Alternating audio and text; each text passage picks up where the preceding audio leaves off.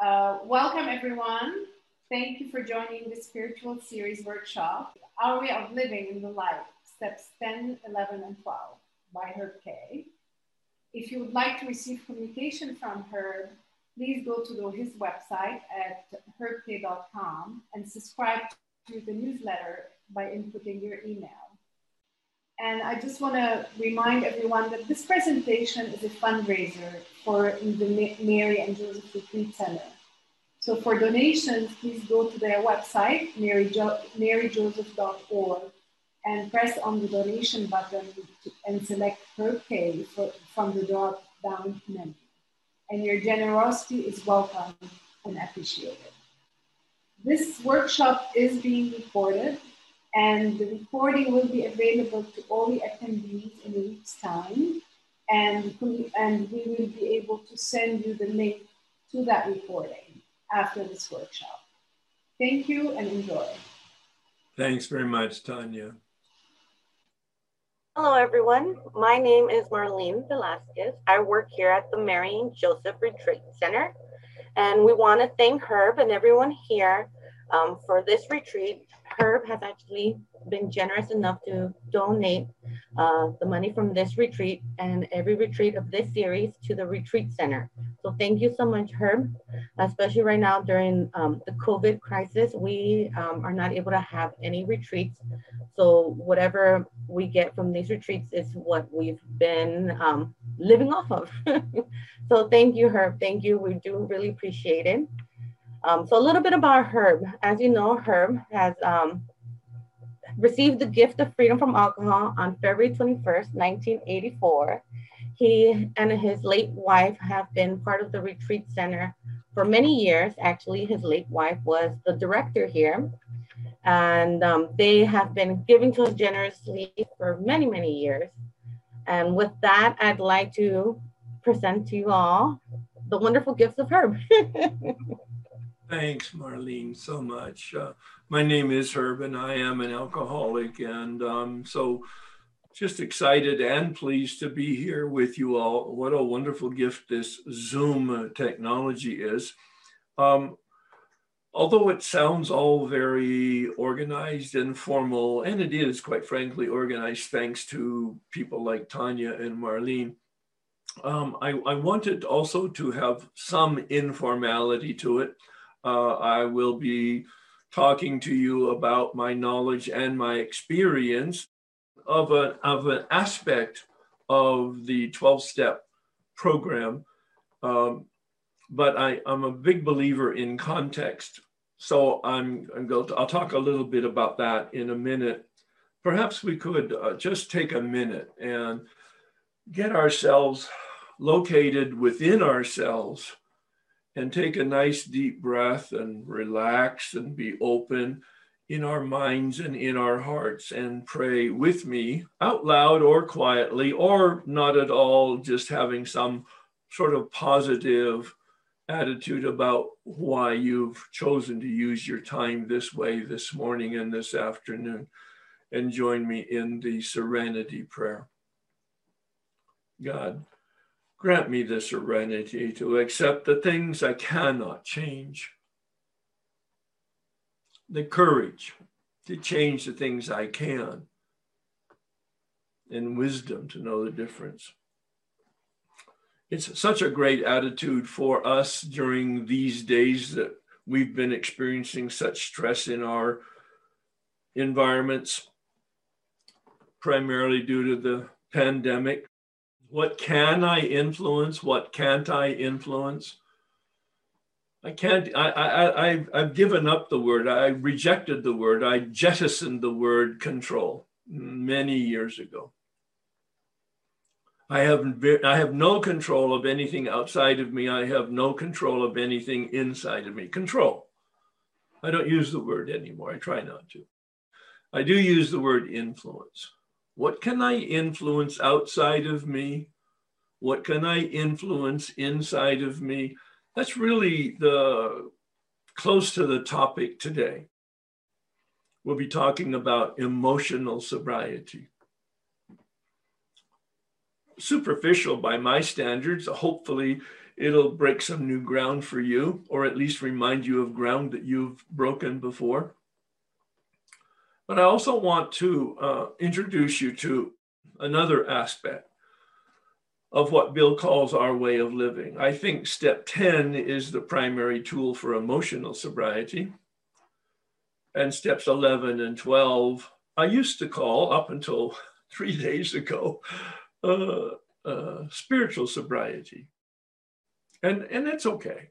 I might even still use those words today spiritual sobriety. But really, truly, it's about optimal living optimal living.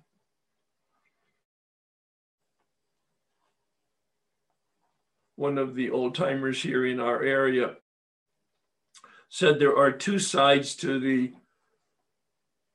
program of Alcoholics Anonymous. There are two sides.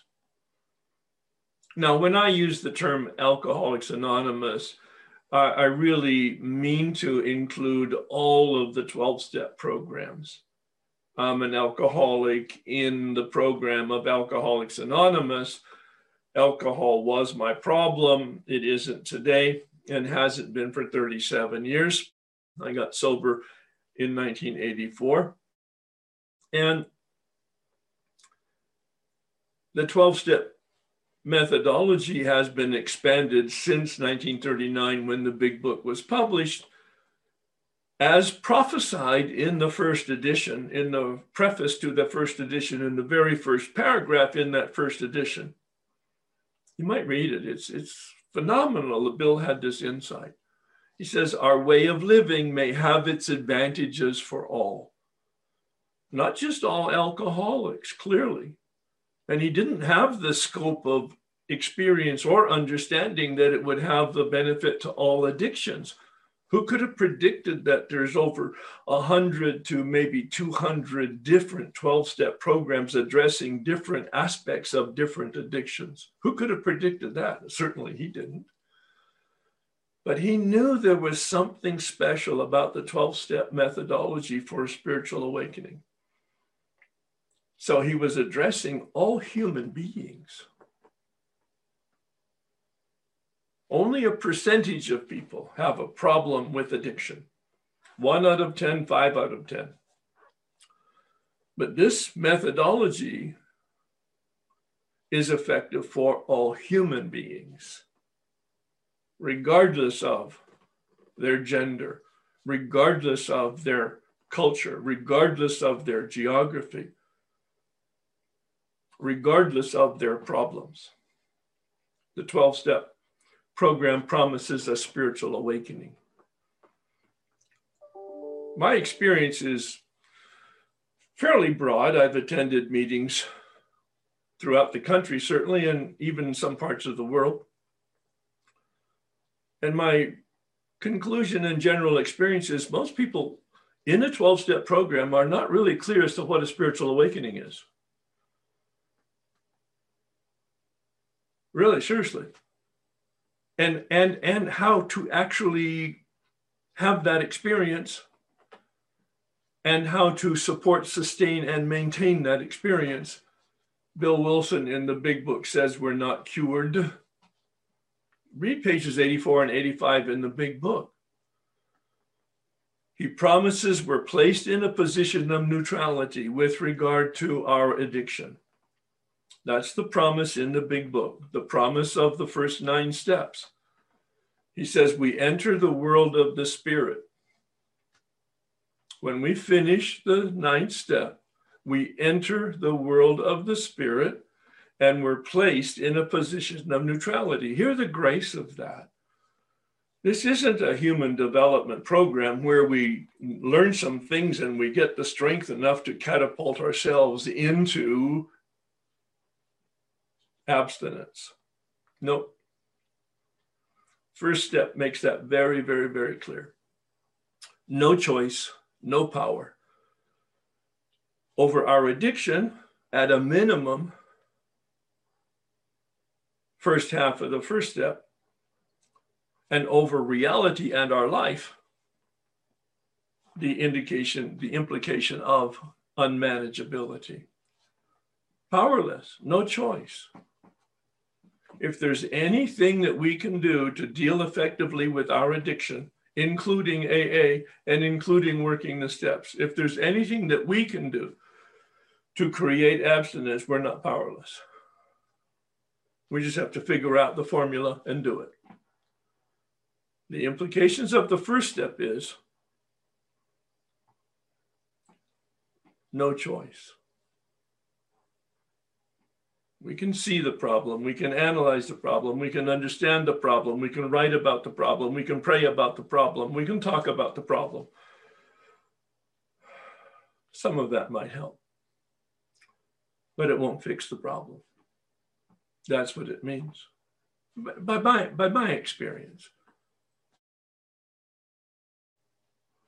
And then once the problem is neutralized, he says in those pages, entering into step 10, we enter into the world of the spirit. We're placed in a position of neutrality, but we're not cured. You know, people all the time can quote that, but do they really understand? What does that mean? Not cured, a daily reprieve. What does that mean? it says on page 84 these promises that were articulated at the end of the ninth step will always materialize if we work for them. And he says, This brings us to step 10. This brings us to the three steps that form the our way of living. I call them the best kept secrets in the 12 step rooms. We have a daily reprieve contingent on the maintenance of our spiritual condition. And that's what I want to talk about today emotional sobriety, the ingredients of the 10 step, optimal living, the ingredients of steps 11 and 12. I'm a big believer, however, in context. I like to know where I've been, where I am, and where I'm going, kind of a blueprint for the day. The first hour, we'll talk about the context. Steps one through nine as the platform, the base, the assumption of freedom from our addiction. The second hour, we'll talk about step 10 and emotional sobriety. And the third hour, we'll talk about the final components of our way of living. That's a, a phrase Bill uses. It's a it's a, a flag under which he promises a life that flourishes. We start out with a life of floundering. Maybe that's why you're here. And we end up with a life that flourishes. I use the term. I've used the term for 32 years. It didn't happen when I first came into AA. I was given the freedom from alcohol. I didn't even ask for it. I didn't go to AA. I didn't pray for it. I was given the gift February 20th, 1984. They asked me to stop drinking to support my wife's recovery. She was in the hospital for her own recovery. They asked me to stop drinking to support that recovery, and I was willing to do that. The next day is my anniversary. I haven't had a drink since, nor have I had any inclination to drink. I don't understand it. It's a mystery to me. Two months later, I went to AA and started the journey in the 12 step fellowship. many of our stories are quite different than that.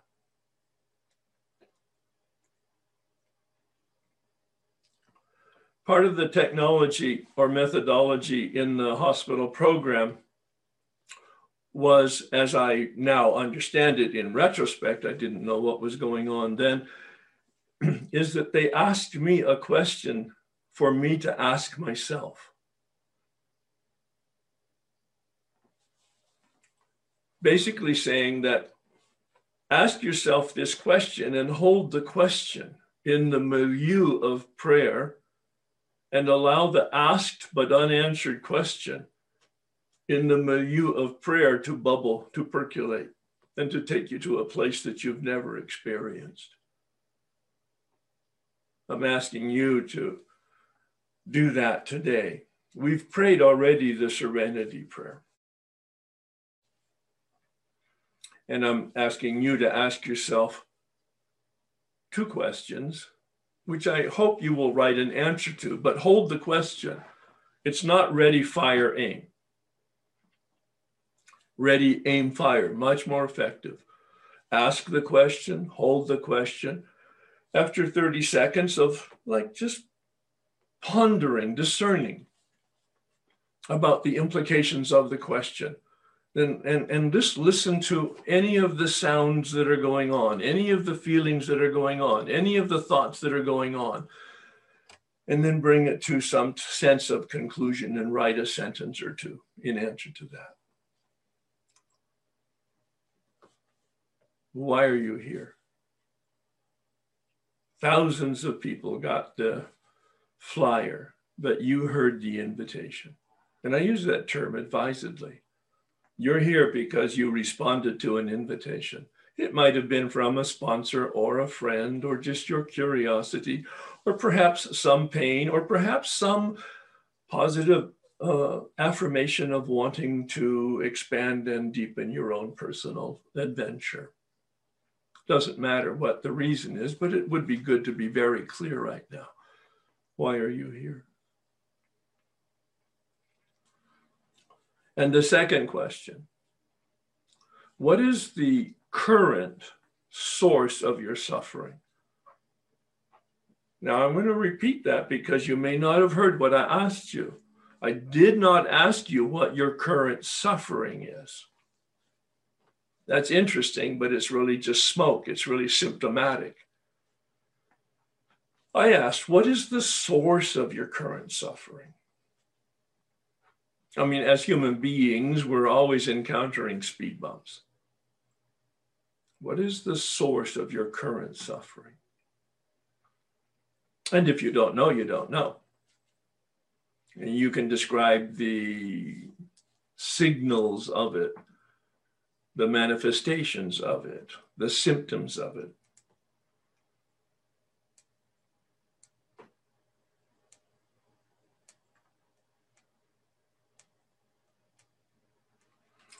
Freud said the task of the human being is to make the unconscious conscious. Because if we don't do that, we conclude our lives as victims. Our life is a outcome of fate or other people's malevolence, ill will. These are words that he used. I'm paraphrasing them. But if in fact we can pause and stop and get underneath, underneath, and underneath even some more, the unconscious, we will eventually realize whether that's in good religion or good therapy or a good relationship or just good self help, certainly within the framework of the 12 step methodology, to identify the unconscious beliefs and the unconscious motives that we have. And that's my experience with this process. The curtain was pulled back on my beliefs and my motives but not until I was four years sober. I did the steps out of the big book at that time between my fourth and my fifth year with a mechanic, a step big book mechanic who understood the, the instructions, the precise instructions in the textbook of Alcoholics Anonymous and was guided in their application to his personal life and had the spiritual awakening. Well, what is a spiritual awakening? It's not sophisticated. It's not mystical. It's not mysterious. How it comes about might be, but the actual understanding of what it is is not. And Bill gave us Appendix 2 in the back of the big book, 567, 568, a page and a half, that describes what they are spiritual experience and a spiritual awakening. What they are, their, their product, their outcome, what they do, and how they're different. Very, very, very simply put, they both provide a change. A spiritual experience and a spiritual awakening are exactly the same in outcome a change. A change in the way we think and feel and behave. Now, the real key here is it's not self help because it's done to us, not by us. I've added recently, though, but not without us.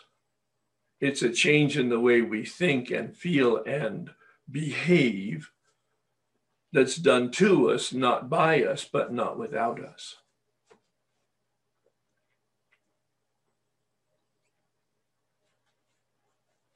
A spiritual experience is that what Bill had, that mountaintop mystical experience. I liken it to, in the metaphor of light, as a light switch. Boom, it went on and it was 20 minutes and it was very measurable and it was very dramatic and it changed his life forever. Most of us don't have that. But he didn't know that at the time he wrote the big book. 1939, April, the book's 12th step read, having had a spiritual experience. After it came out and people started to push back to say they they haven't had what Bill had that mountaintop mystical, the room filled with light, sudden, phenomenal upheaval. Most people don't have that. So Bill mm, thought it through, changed step 12 for the second printing of the big book in 1941, the second printing of the first edition. Changed the 12th step, the only substantial change in the book since it was originally written having had a spiritual awakening, which is the way the words are now. And he put Appendix 2 in the back of the book to explain the difference. A spiritual experience is like a light switch. A spiritual awakening is like a dimmer switch.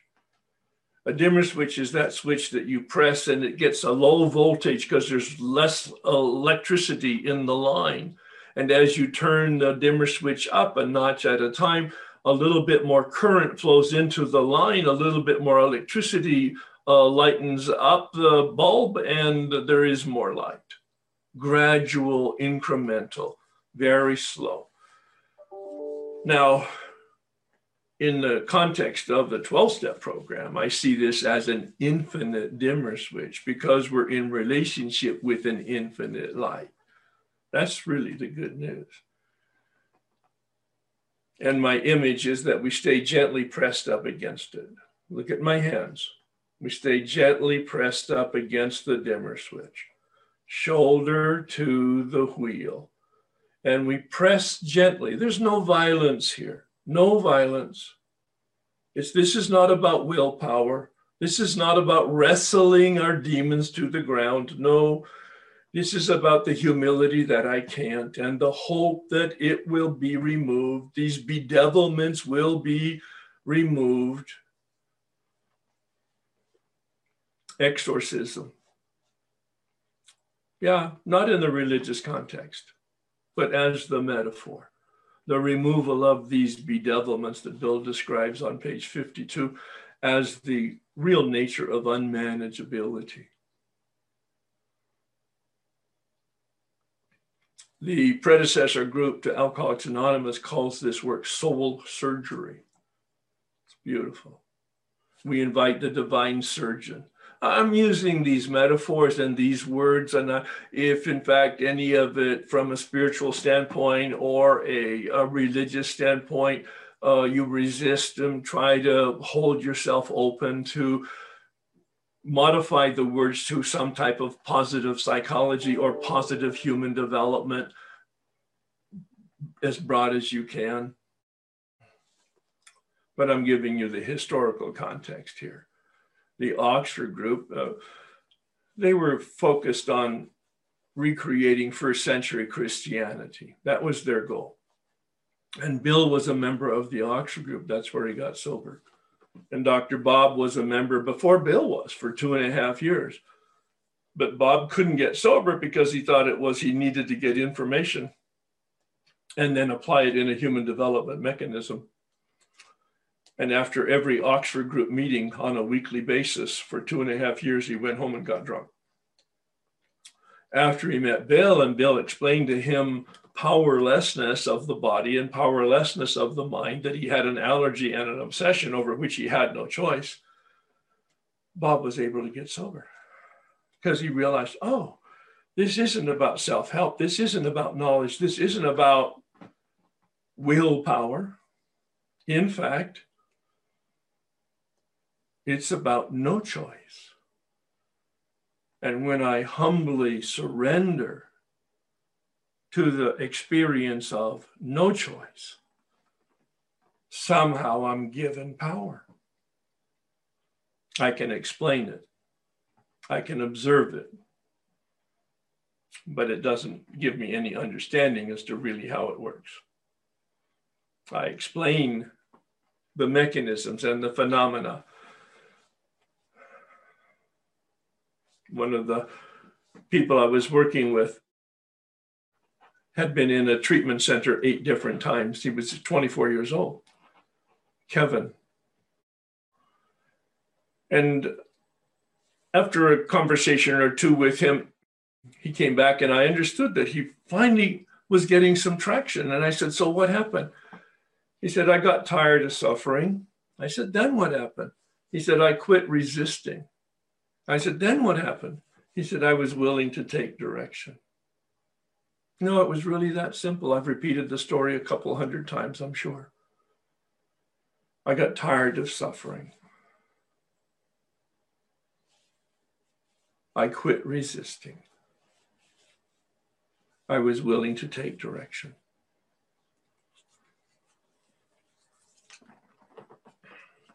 The man who helped me, I'm going to put up some slides now. The man who helped me There we go. Obviously, we've covered some ground without my getting there. All right. So the the man who helped me said after I was uh, four years sober and I was asking him to help me go through the steps, he looked at me, look at the screen now, and he says, Herb, you have a lot of information, but you have very little transformation. You've got a lot of academic knowledge, but it's never been filtered through your heart to your feet. He said, the consciousness that created the problem cannot be the consciousness that solves the problem. He was quoting Einstein. I didn't know it at the time. I cannot fix my mind with my mind. So he said, and he quoted from the big book on page 58 there's many quotes in the big book uh, with this same theme but this is the one he used at that time. On page 58 he said some of us have tried to hold on to our old ideas and the result was nil until we let go absolutely. He went on to say to the extent that you have knowledge and experience that you hold on to you're not going to have any new knowledge and experience. Are you willing to be released? Hear the vocabulary. Are you willing to be released from that knowledge and that experience and to be taken to a place that you don't even know exists? And I said, I was. He asked me to pray a prayer. He gave me a version of this prayer, which I've fine tuned over time. And I'm asking you to join me in some type of at least a commitment to an open mind and an open heart, you're welcome to pray out loud or silently or not at all. God, please set aside everything that I think I know about myself, my brokenness, my spiritual path in you, for an open mind and a new experience with myself, my brokenness, my spiritual path, and especially you. I've come across in my journey some psychology that has helped me. Maslow created a hierarchy of needs, which I have modified so I don't give him formal acknowledgement, but I'm giving him informal acknowledgement because it's about the human development and about an organic process. Obviously, we build our health physical, mental, emotional health on a foundation of physical health. Ask yourself, in terms of one of those categories there, do you get enough sleep?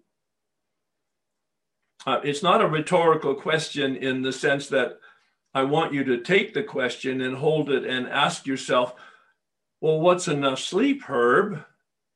The science is pretty well conclusive. Most people need seven and a half to nine hours of sleep a night. If you're not getting that consistently on a daily basis, you're sleep deprived. And if you're sleep deprived, then in fact, you're not operating at a maximal level, at an optimal level.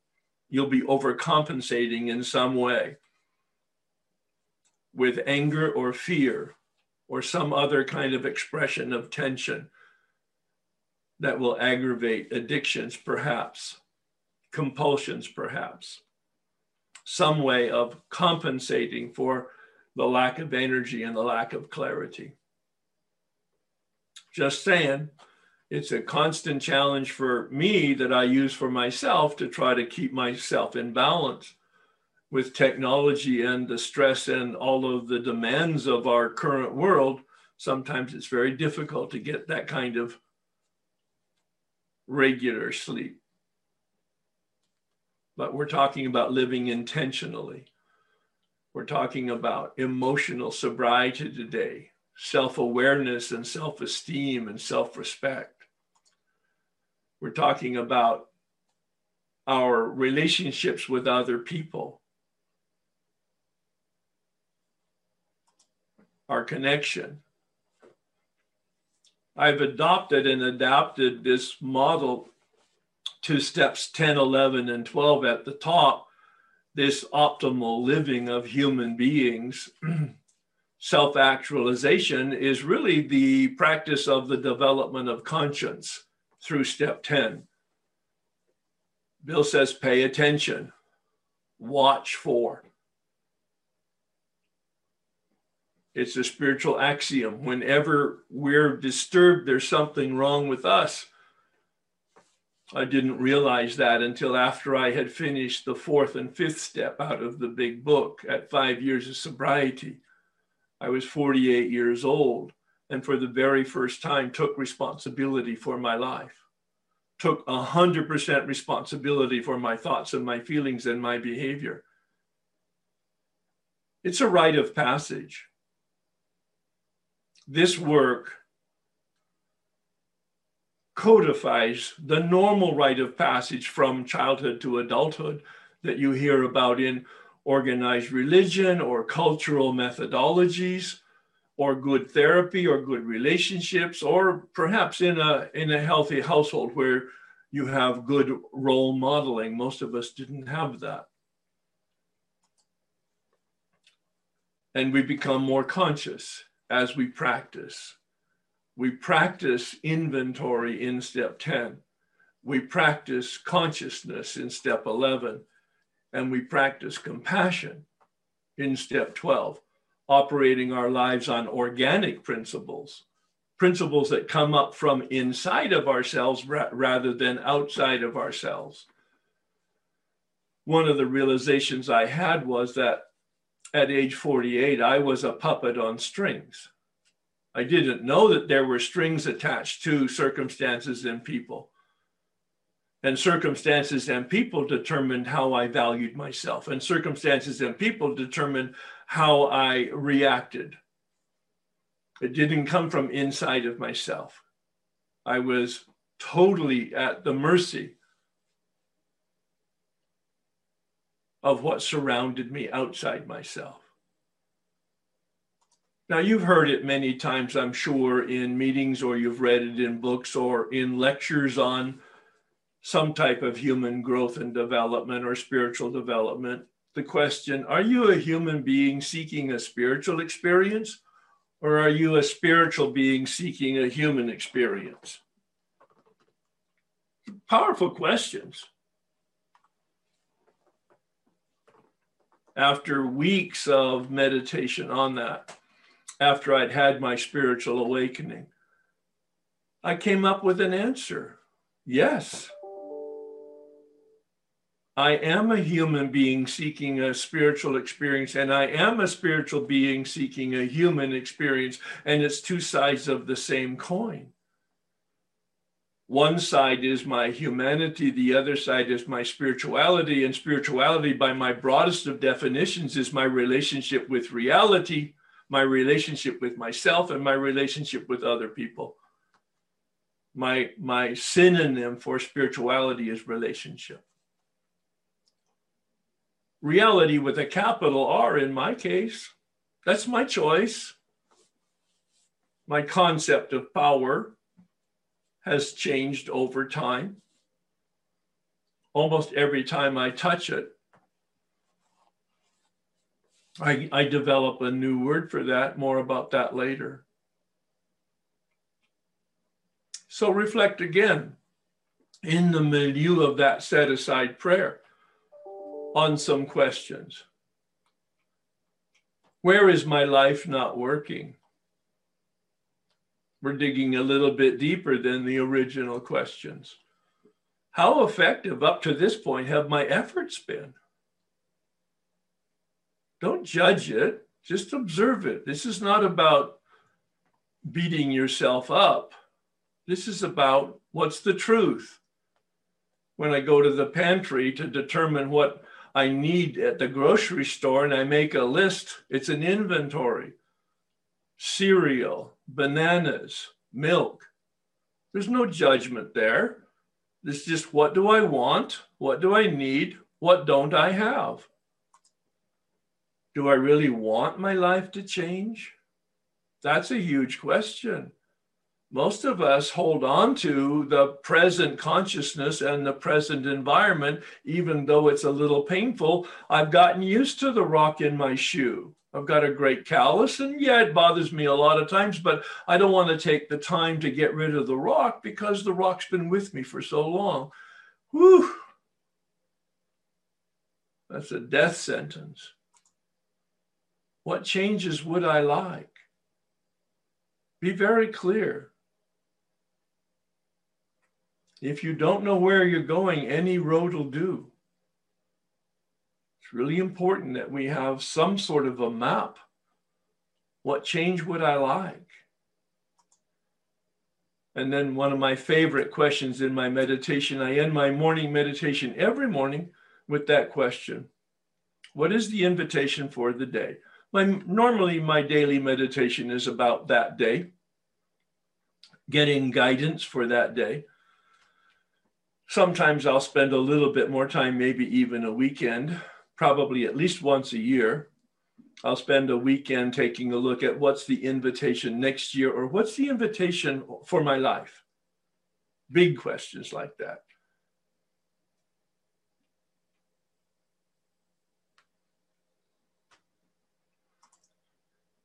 The 12 step spirituality, the 12 step methodology has really been very helpful to me. It's helped me establish a relationship with power.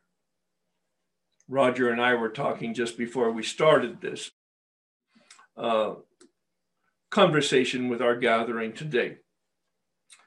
And we both agreed that we had this experience coming from our religious traditions that uh, the one of the biggest obstacles for finding a relationship with reality and the truth was some of the concepts and experiences that we had from our religious tradition. I was 10 years sober before I realized that going through the work of the steps for the third time with somebody who gave me this set aside attitude and the set aside prayer and uh, an approach to step two, which I'll introduce you in a, in a little bit. But I realized at that point, 10 years sober, that my concept of God, was the very impediment to my relationship with the mystery. My concept that I had embraced, understood, and held for all those years was the very impediment to uh, an effective relationship with the mystery. It didn't prevent me from having two previous spiritual awakenings, So it doesn't matter what we know, and it doesn't matter what we think, and it doesn't matter how we feel, and it doesn't matter what we believe. It really matters what we do. That's the key. Action is the magic word. And steps four through seven are the beginning of the revolution of the turning from inside out. So that we begin to identify the obstacles in us, the clouds in us, to the sunlight of the Spirit. One of the metaphors that Bill uses in the big book many times the sunlight of the Spirit underlying the totality of things. It's a very mystical insight. The sunlight of the Spirit that underlies the totality of things a sense of transcendence and a sense of immanence. $100 words, you can look them up and have a meditation on those words themselves,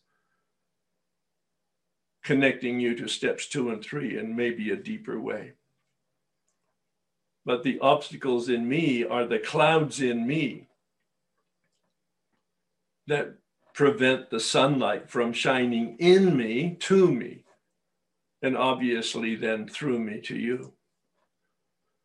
So I need some additional work. Remove those clouds in me that have come from me, but in, remove the clouds in me that have come from my relationship and the damage I've caused to other people. And this is the journey of the rite of passage, a turning from self centeredness Bill says that's the nature of the spiritual malady. I understand that that's the nature of unmanageability, the second half of the first step. Read page 62. It's got two paragraphs on self centeredness. It's the silver bullet of step one. This is the problem. This is the spiritual malady. These are the bedevilments and the way to deal with them on a daily basis is using the tools of our way of life steps 10, 11, and 12. A daily reprieve contingent on the use of steps 10, 11, and 12. Kind of like a rocket ship that Bill uses the analogy. I believe it's on page 25 rocketed into the fourth dimension. Fourth dimension, that spiritual dimension. Fourth dimension, that immaterial dimension. The first three dimensions height, width, and depth. You go to a 3D movie and you put glasses on so that you have this depth perception the producer intended you to have in watching the movie. But the fourth dimension is immaterial. The fourth dimension is the spiritual. Steps one through three give us a relationship with power because we enter in the bondage of self. Pathetic Herbie in jail, in tatters. Many of you can perhaps relate, if not to the image, at least to the feeling the image represents. Certainly, before you came into program, and, and now, if in fact you're having difficulty with your addiction, or if you're having difficulty with unmanageability, you recognize this from the Sistine Chapel. God reaching down as creator and creating human beings. Genesis in the first book in the Hebrew scripture says God created humans from the earth. God created humans in God's image and likeness. God created men and women. It's really interesting to ponder on that. Just some shepherd on a hill, probably 5,000 years ago, speculating like we're speculating about the meaning of life and reality, and was writing some words about his thoughts about it, her thoughts about it notice that the fingers are not touching. There's where the magic takes place. That's where the alchemy takes place. My willingness to reach up, God's grace to reach me. But I can't explain the touch point. Alchemy, changing iron ore into gold it was a fictitious snake oil sales game back in the Middle Ages. Many people fell for it. alchemy. That's my definition of spiritual awakening, spiritual experience. A change that I have never been able to precipitate on my own knowledge and effort, but that when I applied my willingness to the directions out of the big book given to me by an, a person who understood those basic suggestions, I experienced spiritual math. Spiritual math, in contrast to regular math. All of us in school learned that one plus one equals two. Spiritual math is what I learned when I was 48 years old. One plus one equals five. Oh, I did a lot of work, steps one through nine, but the outcome of the work the results of the work were disproportionate to my effort and contribution to it. Is God necessary? I don't know. But some power was, some mystery was. Is this a fish in water? Is this your concept? Or a wave in the ocean?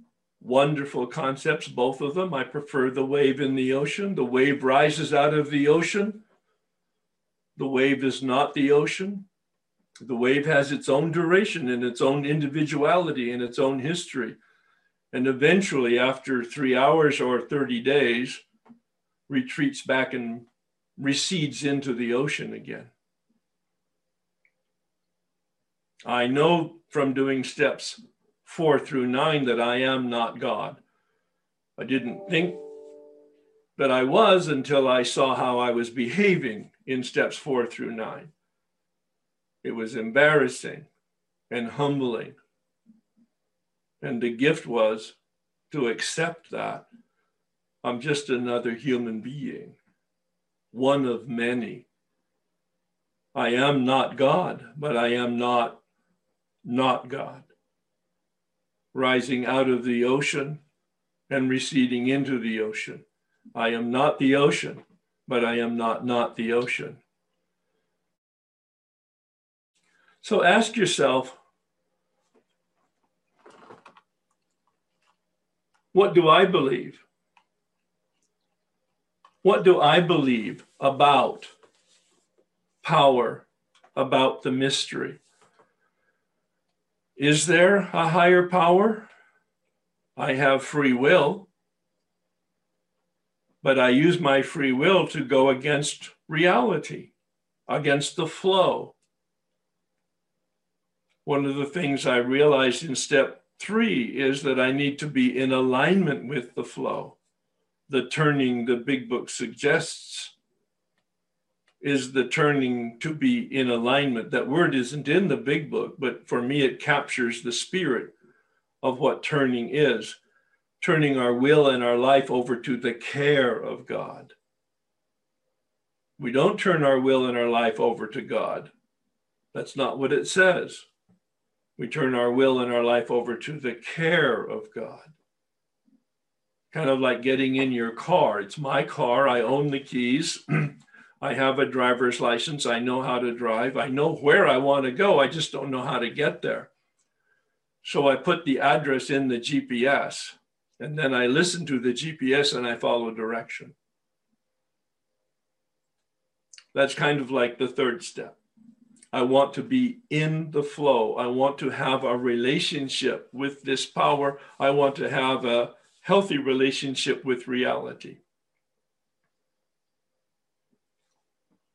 I asked you to ask yourself what you actually believe.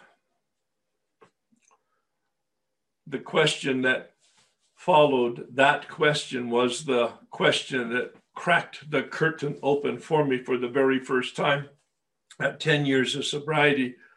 And I saw that my concept of God was the very impediment to my relationship with this mystery. Because my behavior did not match my belief there was a dissonance, a lack of harmony between what I thought I believed and how I behaved.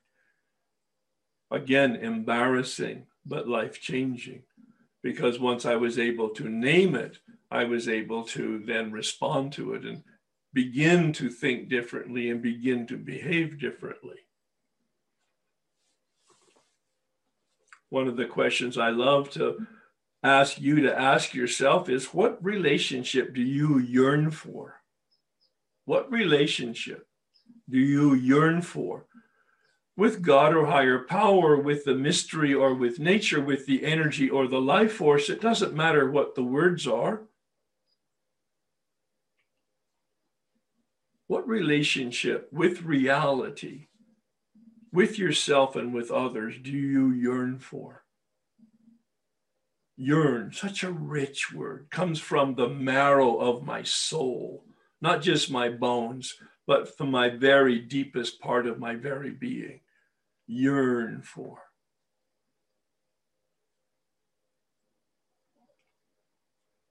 And in light of that, concept of energy or force or power or mystery. For two years, I used that word, mystery, with a capital M. Join with me in this prayer. A prayer of consent, I call it. I've brought it up into current language, no more these and thous. You're welcome to pray the prayer as you know it from the big book or to pray it as on the screen or just have a moment of quiet reverence for your yearning. God, I offer myself to you to build with me and to do with me as you wish. Relieve me of the bondage of self that I may better do your will. Take away my difficulties, that victory over them may bear witness to those I would help of your power, your love, and your way of life. May I do your will always. I'm using my will. I have free will. I'm using my will to be in alignment with reality. You could use the word with God's will. I don't. I want to be in alignment with reality as it manifests on a moment to moment daily basis. I need to learn how to see and to accept reality as it is. Reality, non negotiable, immutable. Don't take it personally. It's not personal, it's just what is. This is the lesson of emotional sobriety. That's the underbelly of the prayer, the serenity prayer. What can I influence? What can't I influence? I need wisdom. This is a journey of wisdom. That is getting knowledge through experience of making mistakes and taking corrective actions. One of my teachers is Thomas Keating, a Trappist monk, and he talks about the core of goodness. This is the original face, as the Buddhists would say, or the imago Dei, as the Catholics say, image of God, image and likeness. This original purity of our very being which of course is then incarnated into our body as we're born in genetics and our family culture, not our choice, but that's where we grew up, whatever that is, a family culture. And you notice the images of the Russian dolls. You see them in gift shops, nesting dolls, I think they're called I had a Russian lady in one of my workshops who raised her hand and told me they're called matrushka, mother in Russian. But all of them are the same. They look the same and they're housed one in another, just like our experiences of emotional development and psychological education. And this is the face that we present to the world. this persona, this mask, this Hollywood storefront. Most of us don't know that it's a Hollywood storefront. We actually think it is the real us, and we'll pay a big price to maintain that delusion until we have the experience of a fourth step. Bill says for the ego deflation at depth, ego deflation, understanding my addiction. Oh my God, it's not my fault. I'm white and I'm bald and I'm an alcoholic. And several generations of my father and their father and their father are white and bald and alcoholic. It's just genetics. That's my story. I need to unpack my story of my family of origin. I need to unpack the emotional experiences that I had I need to unpack the understanding and the beliefs and the motives that I have developed over time. And I'm age 48 doing this work for the very first time and understanding for the very first time that I'm 100% responsible. I'm not responsible for my family and or their actions and their impact on me. I am responsible today for my reaction to the impact of people from the outside, the impact of circumstances from the outside. It was an amazing revolution. I was startled. Up till that point, I thought I was a Renaissance man because of my background in education and delusions. I not only found that I wasn't a Renaissance man, I found that I was a Neanderthal, using all of that knowledge and experience to beat you into submission so that I could have what I wanted. And I was taken in the rocket. Notice we get on the rocket, but then the rocket takes us to my true self. And I learned that my story, all of our stories, is one where we have suffering but can have healing, where I was a victim and now I'm responsible. I'm no longer a victim. I was powerless, but now I've been empowered. I, I had a false self, a mask that I was wearing, thinking that it was who I was, and I discovered my true self. And that's a progressive discovery over time where I found real meaning in my life. And I've been brought from the darkness to the light. So we're in this rocket ship and we continue with steps eight and nine, and we unpack the and remove the clouds in us to our relationship with other people. Bill uses the term recovered. Go to the cover page, the title page of the big book, and you will see that he says how thousands of men and women have recovered. What he means there is that we've been placed in a position of neutrality. That's a quote from the section after step nine, just before step 10. We've entered the world of the spirit and we have recovered. We're no longer inclined to, nor are we using drugs and alcohol or our addiction.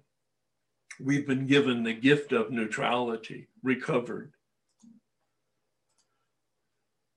There's many approaches to the story of human development. Philosophy says a life of virtue. Religion says doing God's will. Psychology says getting a sense of well being. And research says it's a balance between seeking pleasure and meaning for happiness. The 12 step program says to be turned from the world of self to the world of spirit. Spirit, in the sense of the broadest definition of relationship relationship with reality, relationship with myself, and relationship with other people. This is the seven step prayer. I call it the healing prayer. Typically, it's said after the seventh step, but I like to use it in, in these discussions after the ninth step. I pray it every morning at the end of my morning meditation practice because of the last line grant me strength as I go out from here to do your bidding. It's the springboard for the day. But it addresses right up front. This is the formal prayer from the big book on page 76. it addresses right up front that I'm broken. I'm going back to the maker to get fixed, my creator. Please join me in this prayer to the extent that you want to out loud or to yourself or just with a moment of quiet reflection. My Creator, I am now willing that you should have all of me, good and bad. I pray that you now remove from me every single defect of character that stands in the way of my usefulness to you and my fellows. Grant me strength as I go out from here to do your bidding. You may or may not have noticed that the terms uh, in the third step and in the seven step prayer are not for my happiness, they're for my usefulness. They're not to make me joyful, they're to make me helpful. And the resounding theme throughout the big book and most prayers is, Thy will be done. With my free will, I'm choosing to place my will in alignment with my understanding of the flow of reality. I'm using my free will to be in alignment with my understanding of reality. And so, what happens to pathetic Herbie is that he finds freedom. But notice here in this cartoon, there's no walls, there's no ceiling, there's no floor. There's just pathetic Herbie holding bars in front of his face, thinking that he's in jail. And the real truth is, you need to drop the bars. You need to drop the rock, as somebody wrote a book on step six and seven, and enter the world of the spirit. This is a world of, of, of humanity. This is a world of us as human beings. We have a body that doesn't make us different from anything else, but we have a mind that does make us different. What makes us human? We have consciousness, we have the ability to transcend ourselves and to reflect on ourselves, to step outside of ourselves and to observe ourselves. There's no other sentient reality that we know that has that ability and we have free will. Our will is not free with regard to our addiction. No choice. Our will is not free in terms of our thinking, obsession. Where is our will free? Our will isn't free in the sense that Bill talks about on page 62 selfish, selfish and self centered. My will on its own power will always choose me. Bill said it in a talk. There's only two disciplines in Alcoholics Anonymous one is God, and one is alcohol. We're either going for one or they're going for the other. And on page 53, in step two, he gives us the silver bullet of step two the silver bullet of spiritual awakening, the silver bullet of conversion and turning. God is or God isn't, what is your choice? There's the function of free will. We're not free in terms of our addiction. We're not free in terms of our unmanageability, but we are free to choose God or no God. And when we, in fact, choose power other than ourself and do the work, Bill says we're placed in a position of neutrality. He calls that recovered, but he's very quick to say, even though you have physical sobriety, you're not cured. You're not cured. You have a daily reprieve contingent on the maintenance of your spiritual condition we're going to take a look at what does that mean in this second piece of work that we'll do in about five minutes. I'm going to bring this back now to stop the sharing and um, uh, we can have some questions. If you would like to ask a question, I think if you raise your hand, as uh, Tanya indicated through the reaction icon, that's a change. Zoom has changed their methodology here, as I understand it. Um, oh, good. Somebody found it, so it must work. I wanted you to reconcile these concepts for me if possible. The one was okay, so you said somewhere, and I, I didn't get the exact words, but you said we take 100% responsibility for all of our stuff, right? So, or maybe 100% re- responsibility for all of our reactions. You'll have to correct me if I'm wrong. Both, yeah, go ahead. Um, but I need to reconcile. My mind is trying to work on reconciling that with the your words of done to us, not by us, but not without us. So I feel like there's like this big like holding pattern in the middle. Like, okay, I'm taking 100% responsibility, but it's not gone yet. Uh, so what am I just like practicing patience? I mean, what's in between that? Because I've talked to a lot of uh, people in my life about the transition in between and what do I do in that time while I'm waiting for it to be lifted or hoping that it gets, I mean, I don't even know if it's ever going to get lifted. And I don't, I try not to get attached to the outcome of anything like that because I can't, you know, I was, I was in a step study group recently and people are like, oh, what if it doesn't get removed? What if it doesn't get removed? And I'm like, hot. We have no, I have no control over what, what gets removed and what stays. You know, I'd love to say that I do uh, but I don't. So taking 100% responsibility of all reactions and then reconciling that with done to us, not by us, but not without us, if possible. Thank you. Yeah, and and yes, and you're quite a thinker, aren't you? yeah, it's, it's a curse. so yeah. you saw the hands, you saw the fingers, right? But you saw the blank spot in between. That's what you're talking about. Yeah. I, I that's that's the mystery. That's as far as I can go. I know that, excuse me, I hope, I don't know, I hope that there is a God that is uh, willing to give me the gift without my asking for it or working for it. Somehow there seems to be a correlation between the precondition of my working for it. Mm-hmm. So when I do this work, somehow there is a connection, I called it alchemy. It's a mystery of that transformation done to me, not by me, but not without me. But that's why we call it a grace. That's why we call it a gift. Mm-hmm. I'm humbled and grateful. Mm-hmm. I can't explain it, I can observe it. And in terms of the friends of you who say, well, what if it doesn't work? Well, what have you got to lose? It's for use. You know, it's for use. It's not for happiness. That's exactly maybe, it. Maybe, maybe it will work. One of the conclusions of all of the happiness books that I read from the Harvard study and the University of Pittsburgh and positive psychology said anybody who wants to be happy, if that's their goal, they'll never be happy. Because happiness is not a product, it's a byproduct. Mm-hmm. Hang on, it's a byproduct of my relationship with a bigger context than myself and a byproduct of my contribution to humanity around me. Whoa, does that echo steps 11 and 12?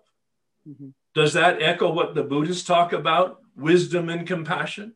Does that echo what the Jews talk about? Love God with all your heart and mind and soul, and love your neighbor as yourself. Does that echo what Jesus said to the Pharisee about his new um, testament, his new covenant that he brought? Love God with all your heart and mind and soul, and love your neighbor as God loves you. Mm-hmm. Sounds like a huge echo to me mm-hmm. About human development. So that's, but that's where, so the 100% responsibility piece. So I'm in my step one. I know I'm on manageability. I can see it all happening. It's all ugly and I'm just waiting for the grace, but I just do the work anyway. I call it the actions of faith. I just do the work anyway and let it go. It doesn't matter what you know. It doesn't matter what you think. It doesn't matter what you feel. It doesn't matter what you believe. It does matter what you do. And when you do differently, you will know differently and you will feel differently and you will be different. Okay. This man said to me, and uh, after I had learned a little bit about meditation. We'll talk about that a little bit later. And I went to him for some direction on meditation. He's not in a 12 step program, but he's deeply spiritual man. He said, Herb, you're responsible for the effort, and the results are none of your business. Yep. Oh, damn. damn. Although Terrible news. Although, if you're not getting the results that you hoped for and expected, take a look at your thoughts and your feelings and your motives and your actions. Because there is a correlation.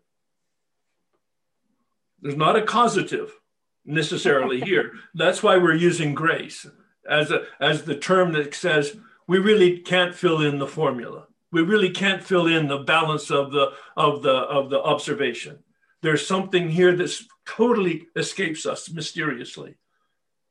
How come I was given freedom from alcohol without asking for it? My point exactly. And others on this call have struggled and done the work and willing and well intentioned and it's and they're still just challenged all the time. It's especially true in the food addiction area. It, it's a it's just a the worst of all of the of the addictions to deal with. I believe it's the hardest one because we have to eat two three times four times a day. And therefore we have to as they say face the tiger on a regular basis. I don't have to with uh, alcohol was removed. You know what i mean? Mm-hmm. yeah.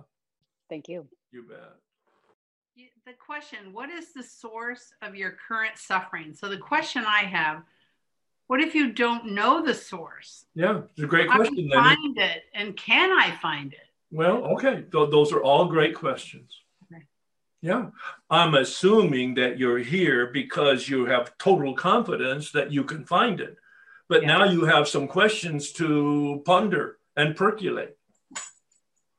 Yeah, yeah, yeah. Let it cook. Let it cook. As long as you promise me, I'll find it. well, if you continue looking for it effectively, especially if you're doing steps four through nine, then you will in fact find it. I think you're in one of the workshops, aren't you? I am. Yeah. Yeah, I thought so. Yeah. Yeah. yeah. You you you stay buckled up because you're in for a big surprise. Two questions. One one was what's the name of the monk that you mentioned? Thomas, uh, Thomas Keating. Thomas? Thomas Keating. He died about two years ago, um, but he's got wonderful books on centering prayer. His basic text is um, open mind, open heart. It, it's a it's a wonderful complement to the step 11 practice sleep is my issue i'm staying away from food uh, it's a god's gift truly truly never imagined that um, but sleep is my struggle. Uh, oh, you know, yeah. there are circumstances in the house, as you heard um, my daughter come in, um, but but I'm also not doing it myself as well as I could. Yeah, but I, I know, I know, I know the struggle, um, and um, it's that's your that's your challenge, isn't it? To find yes. to find a solution to that. Yep. Yes. Okay. that's that's your that's your struggle to find a solution to that. Yeah. yeah. Okay. Thank you. Thank you. Optimal living and my current source of, of suffering um, have to do with um, learning to restructure my my daily lifestyle and my suffering right now is you know this patience and as I learn to self-govern, you know, there's there's a, a lot I'm I'm unlearning in order to learn. And yeah.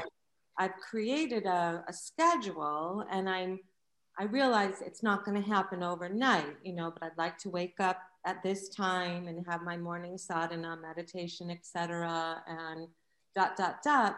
But I guess my question is if I know this is what I need for all optimal living and to best serve to continue my steps 10, 11, 12, and I'm starting to feel impatient, I'm, I'm just wondering if, if that grows with emotional sobriety or if, if you'll be addressing that or if you have any thoughts on that. Thank you.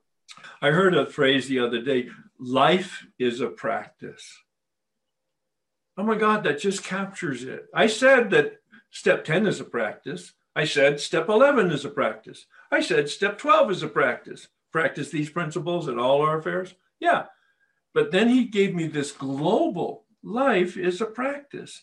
Oh, that means I'm practicing. And, and of course, if I practice and I have a good teacher, these are this important, and I have good solid instructions, and if I'm relatively consistent and diligent, I will get better. Someday they'll take the training wheels off. Some days I'll get a bigger bicycle, you know, that kind of thing. I'll just get better at it. So, the two things that I really recommend are essential.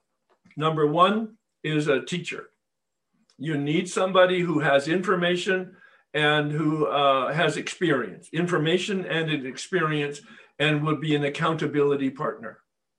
To me, that's the most critical. I'll talk a little bit about it later on also, but that's the most critical, as well as prayer.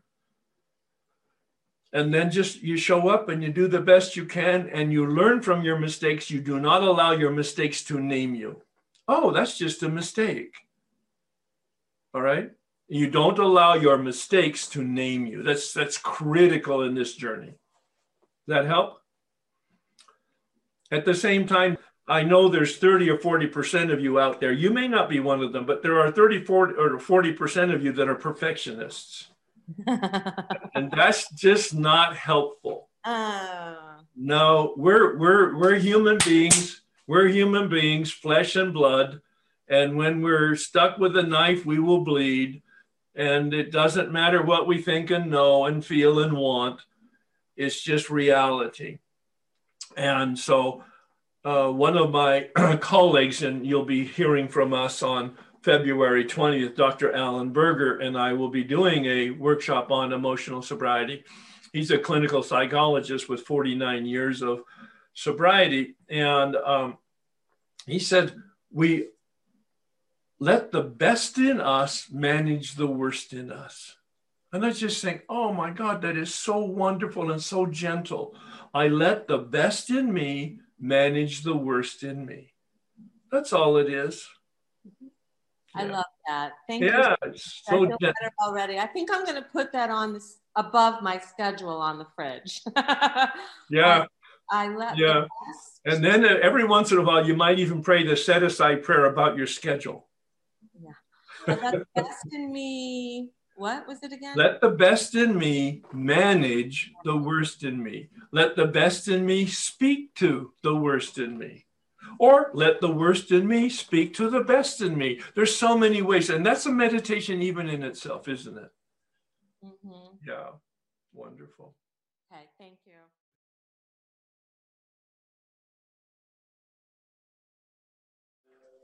So we enter the world of the spirit. You have to ask yourself, at least I do, if we're just now entering the world of spirit, where have we been? Well, we've been in steps one through nine, the world of self. And now we're turned. Hear my vocabulary. We do a lot of work, but we're taken over the goal line. We're taken by the rocket ship. We're taken by the rocket ship into that fourth dimension. And I like to see it as an orbit. The rocket ship goes up. I, I watched um, Hidden Figures about five years ago. It made such an impression on me. Not only is it a really good movie about the development of the space program and some women's contribution to it, but it also gave me a very clear understanding of rocket ships with stages, and the point of the rocket ship is to be in orbit. So we go uh, in, we get into the rocket ship because we're looking for a relationship with other with a capital O and others with a small o.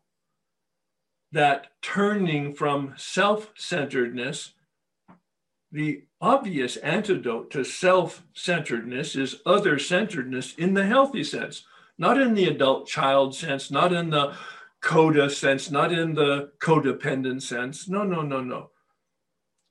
In the sense of, I talked about the formula for happiness a relationship with reality, a context bigger, meaning bigger than myself, and a relationship of contribution to the human beings in my community. steps 11 and 12, if you will. That's the orbit.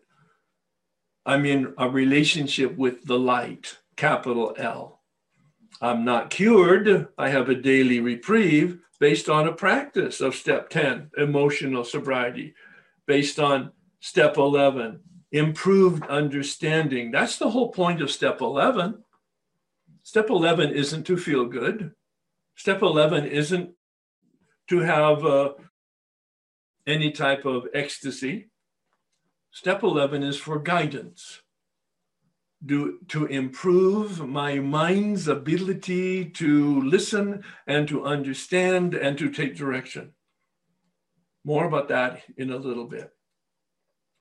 To improve our consciousness. Step 12 is to enlarge our effectiveness. In other words, I can know better, I just can't do better. The whole point of unmanageability is that I know better, but I don't do better. And I need power to give me the effectiveness to be able to not only know better, but to do better, to improve my compassion. Notice what the person who developed my slides does. She's 45 years sober in the program and came through several of my workshops and is a real artist and understands my work and my needs. And every once in a while, she provides a slide for me and doesn't tell me all about it. And she surprised me with this one because this is what I had outlined. And then she put in this this orbiting around the light. So wonderful. This is our way of life. Bill says it very simply. Step 10 is an inventory the prayer of St. Francis captures the word channel. Inventory clears the clouds, uh, the obstacles in us. Meditation fills the channel with light, with life, with energy, with grace, with power. This whole journey is about not having sufficient power on my own but having sufficient power available to me and deep down inside of me. If you, when you read that appendix two that I suggested, the difference between spiritual awakening and spiritual experience, notice the crossover phrase from page 567 to 568 unsuspected inner resource.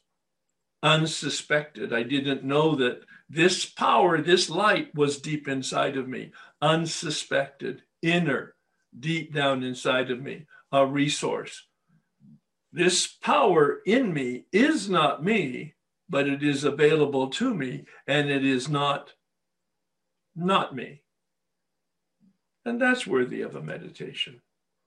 And then we allow the channel to be emptied because it's overflowing with this power and that's called service, although I've dropped that word in relationship to step 12 in a meditation several years ago. The wee small voice said to me, Drop the word service, Herb, it's too sophisticated. Substitute the word help because help has earth and dirt in it.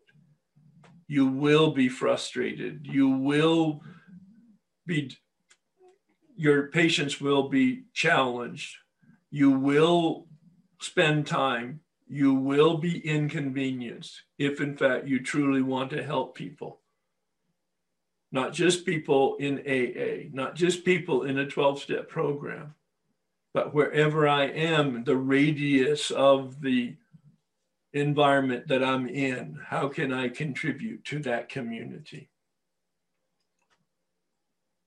emotional sobriety. Sobriety, of course, means abstinence at the very base root, freedom from our addiction. And we're, we don't have a choice of that. We have a choice to hope for it and we have a choice to work for it. And once we receive it, finishing those nine steps, we can be grateful knowing that the gift was disproportionately larger than our contribution to it. Now, if in fact you have uh, abstinence, do you have a sense of well being? Do you have a sense of contentment? Are you satisfied with your life, your purpose, your daily living circumstances? Or are you restless, irritable, and discontent? Words from the doctor's opinion. That's what I discovered when I was five years sober doing this work. I was sober, my life had improved because I wasn't drinking, but I was still restless, irritable, and discontent, but I didn't know it because I'd always been restless, irritable, and discontent. I had no measurement to contrast it to until, in fact, I began to get some harmony, some contentment, some peace, some serenity as a result of doing this work once again, it helped me to understand emotional sobriety, to understand how we're built. We have three brains that were developed over millions, maybe billions of years. That first brain is the physical level that we talked about in the Maslow hierarchy of needs chart, that physical survival to eat and to sleep and to drink and to mate. At the lizard brain level, that just makes us a vegetable, a brain stem, that first brain. Millions or billions of years later, more development, more evolution, and we develop the animal instincts of the emotional survival system, the limbic system. Fight, flight, and freeze. These are the instincts, Bill says in, in chapter four in the 12 and 12 instincts gone awry. Fight, anger, flight, fear, freeze, camouflage, dishonesty, hiding. All of us have all of them. All of us have one that's dominant. Fear comes out of our head, the anticipation of something in front of us. Anger comes out of our gut, the memory of something behind us freeze comes out of our heart. In the moment, how do we hide from being discovered? Maintaining that false self, that mask, that persona, that Hollywood storefront. Now, we can think about it because we have a cortex, and we can do something about it because we have free will.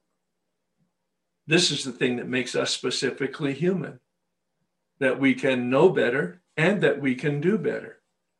I have the ability with my mind, I have the ability with my free will. But where is my mind handicapped?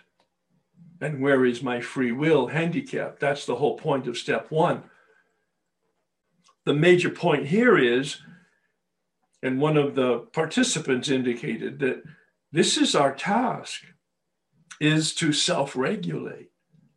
That we need to use our knowledge and our willpower to manage our emotions and our instincts.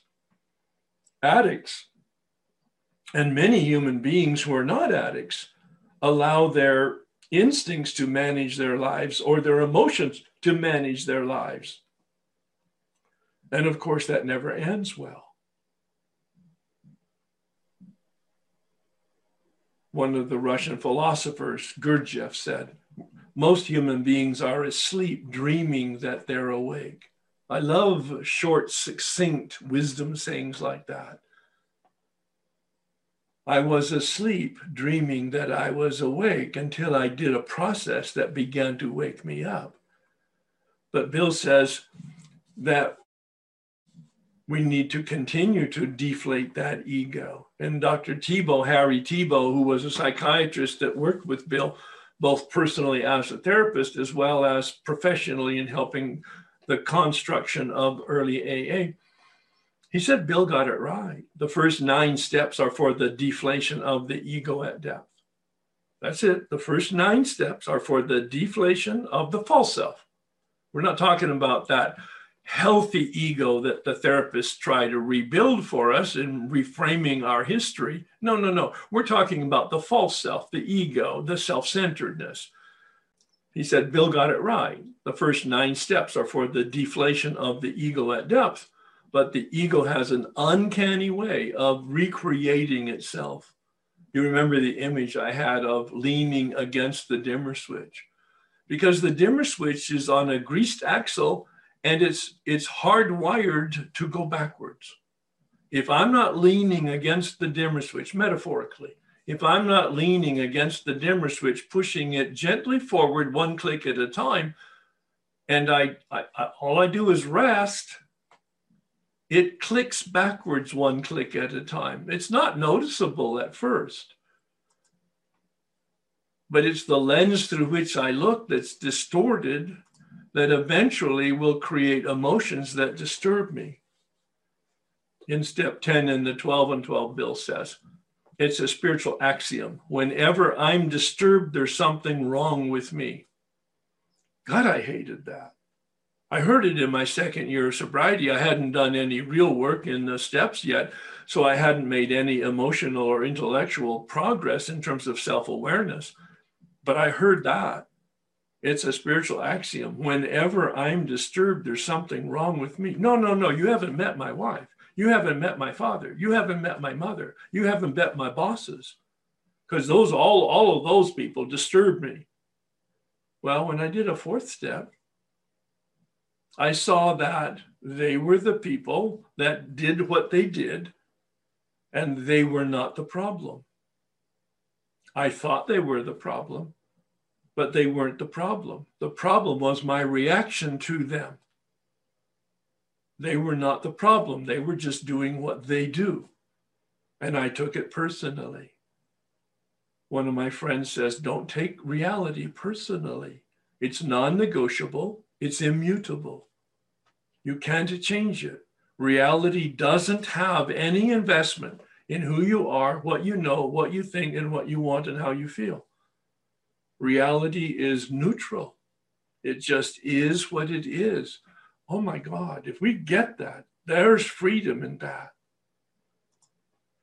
Because we learn to follow what Bill says as a proscription in this step 10. He said, watch for resentment and fear and dishonesty and selfishness. Those are the four things in step four. Those are the manifestations of those instincts gone awry resentment, fight, anger, resentment, coming from the Latin sentire, to feel. RE in front of it means to feel it again, the anger.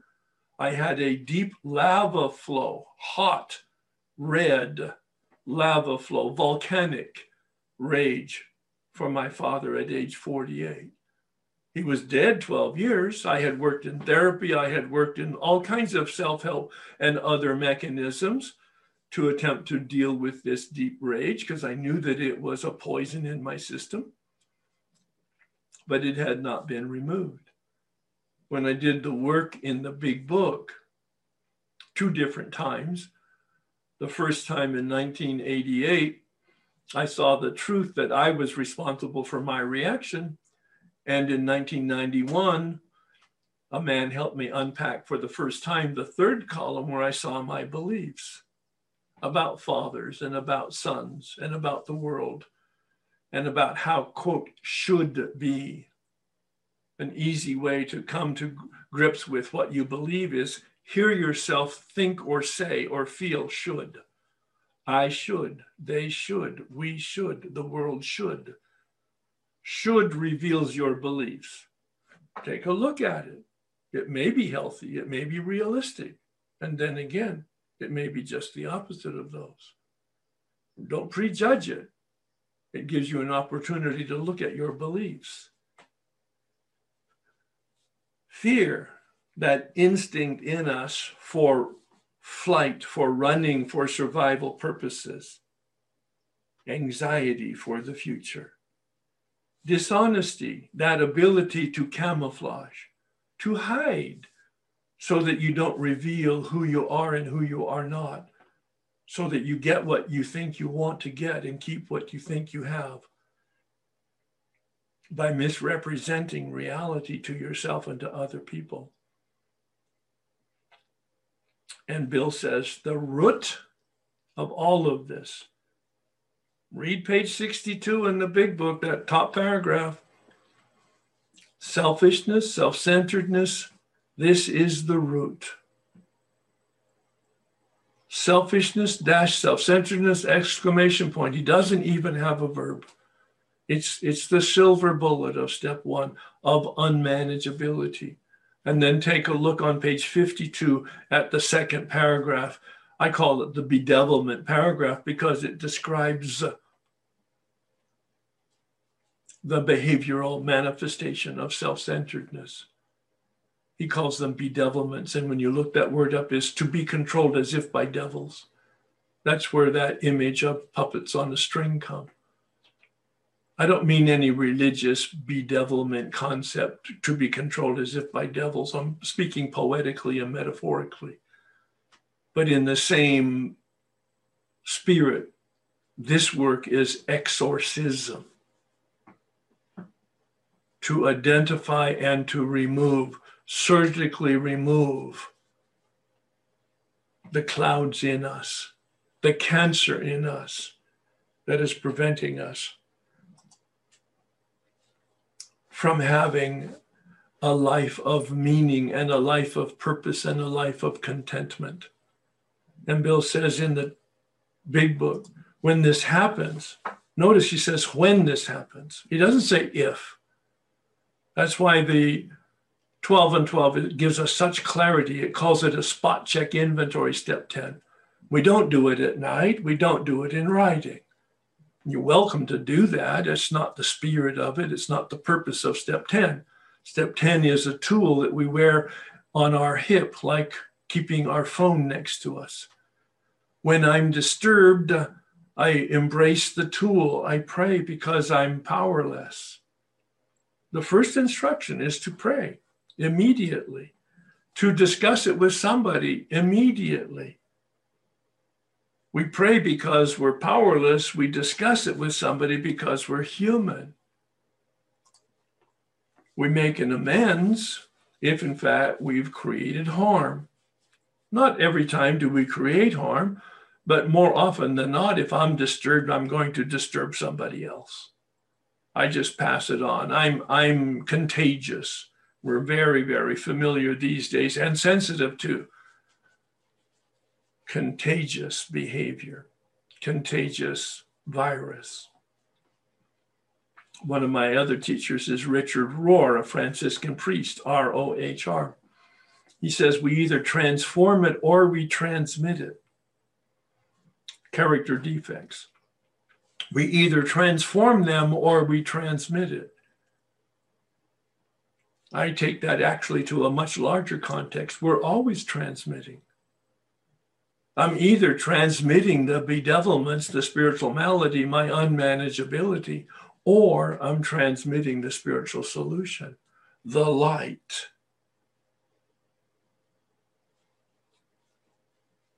The grace, the gift. And the final piece in this four part methodology is to turn your thoughts to helping somebody else. Now, notice what Bill says in the big book there on page 84. We resolutely turn our thoughts to helping somebody else. He doesn't say we actually help anybody. It's really interesting. But he also knows, probably instinctively, intuitively, as sort of a student of human behavior that if in fact we're thinking about helping somebody else, eventually we will in fact be invited to and, and actually take action to help somebody else. The whole point of it, though, is to turn from our self centeredness to other centeredness. The, the most simple conversion. If my malady, my human malady, my spiritual malady this unmanageability is self centeredness. The antidote is just the opposite other-centeredness in the in the in the most helpful way. The Al-Anons have a reaction. They say, "Well, I'm always trying to help other people," until we have a fairly lengthy and maybe testy conversation challenging their motives and their beliefs about what they're doing in terms of helping. And are they really helping for somebody else's benefit or are they attempting to control the environment because they know best?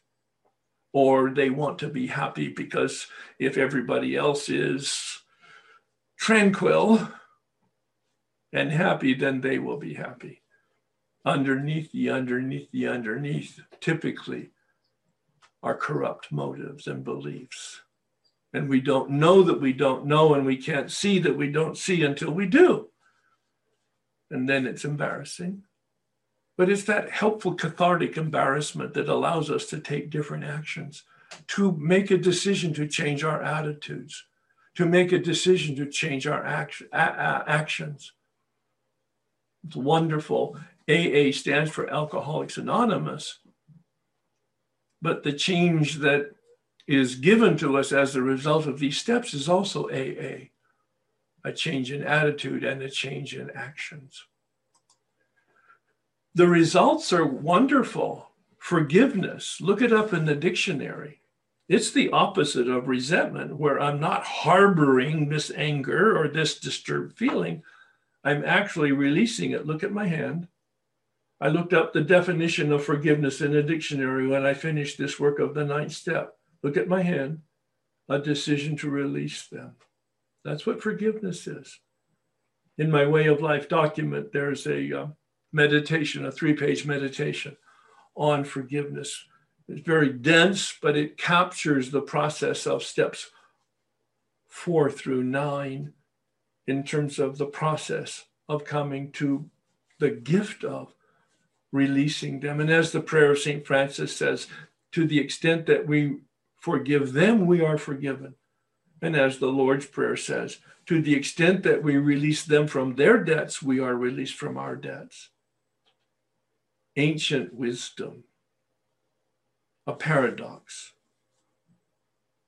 And you've heard it in so many other contexts. The more I give it away, the more I keep it. That makes no sense. And yet, when you have an experience of it, it makes total sense. In contrast to fear, trust is the antidote. Read page 68 in the big book when he does the fear inventory. It's not mutually exclusive, it's a reciprocal relationship, like a teeter totter. The more fear I have, the less trust I have. The more trust I have, the less fear I have. A reciprocal relationship. They coexist within me. I'm a human being. To the extent I'm emphasizing my fear, I'm demonstrating lack of trust of the universe, of a power, of myself, of other people. To the extent that I'm peaceful and in trust, I'll have less fear. Obvious. Opposite of dishonesty is honesty. My sponsor said, I want you to be transparent, Herb. I didn't actually know what he was talking about. I asked him, What do you mean by that? He said, I want your insides and your outsides to match. I still didn't know what he meant in my first year of recovery, so I said yes anyway. But he had me hold myself accountable every day, telling him every day what I was thinking, feeling, and doing. Over time, he trained me to be accountable. Over time, he trained me to be transparent over time, I got better. The dimmer switch went up and the lights got brighter. I've chosen a word as the opposite of selfishness is love. It's a hackneyed word, meaning that it's used so many times we become brain dead to its meaning. It's a powerful word when you understand its meaning or various meanings. I looked up lots of different words in pursuit of trying to get a really good definition because I mean, I love my morning coffee. I love my children. I love my grandchildren. I uh, love my friends. I love the program. But I've just used loved in, in so many different connotations there. with different meanings. The best meaning I've come up with at this point unconditional love is a good term, but it's again another hackneyed term, meaning used so often we become brain dead to it. But I looked up the word altruism. You might want to do that. Doing some benefit for somebody else with no possible benefit for yourself. Whoa, that comes as close to love as I can come. That comes as close to unconditional love as I can understand. Unconditional, with no conditions. Very difficult for a human being to be unconditional because, by very nature of being material and finite, we are conditional. But it's a wonderful vision and ideal and goal, not to beat ourselves up with in the perfectionist standpoint, but to hold a standard of I am willing to make an effort to and willing to be taken to. Hear the gift and hear my action. Hear my willingness and hear the grace.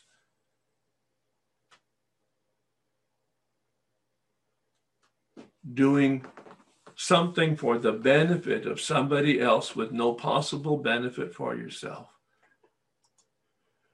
This is emotional sobriety. Now I have a term in there, forgiveness, and I do a entire workshop on forgiveness. And I don't intend on giving you a deep dive into that, but it's forgiveness is a process.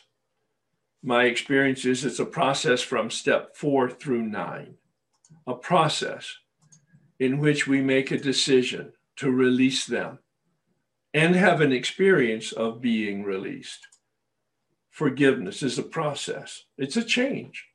A change in my decision, a change in my attitude, a change in my feeling, but mostly a change in my behavior. As I said, a change in the attitude. Accepting reality for what reality is, just as it is. I'm not judging reality, I'm trying to navigate it. And I change my actions in order to be able to navigate it properly in my meditation. I wrote the meditation about 25, 30 years ago, but I was looking at it a couple years ago and I was given the gift in the reflection. A forgiving person has no past. That's my experience with the completion of step nine. But an unforgiving person has no future. A forgiving person has been released from their past. An unforgiving person is condemned to repeat it. Emotional sobriety is balance, self regulation, learning from our mistakes, not allowing them to name us, learning from our mistakes so that we grow in wisdom and, and, and the ability not to continue to make them.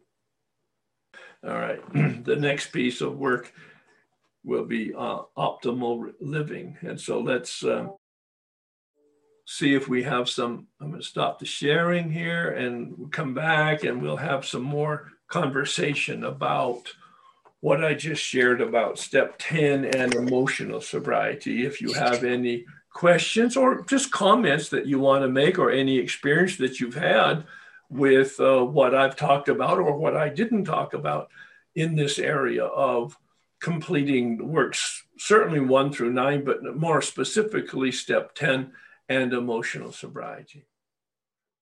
Just wonder if you could explain the difference between emotional sobriety and spiritual sobriety or awakening. Yeah, please. It's, it's fairly arbitrary, but I see emotional sobriety as step 10. That is the inventory that cleans out the channel that is me, and spiritual sobriety is the relationship with power and the relationship with other people. Steps 11 and 12. Uh, it, it's totally relative and arbitrary on my part. In fact, that's why this is the first presentation that I've actually introduced new words. Um, optimal living is the way I'm approaching it now for steps 10, uh, excuse me, uh, steps 11 and 12 uh, as a contrast to spiritual sobriety. But my intent is originally emotional sobriety is about step 10 and uh, eliminating the obstacles in ourselves through inventory uh, so that we can have spiritual sobriety, which is our relationship with the power that is in us and uh, our relationship with other people through service and helping.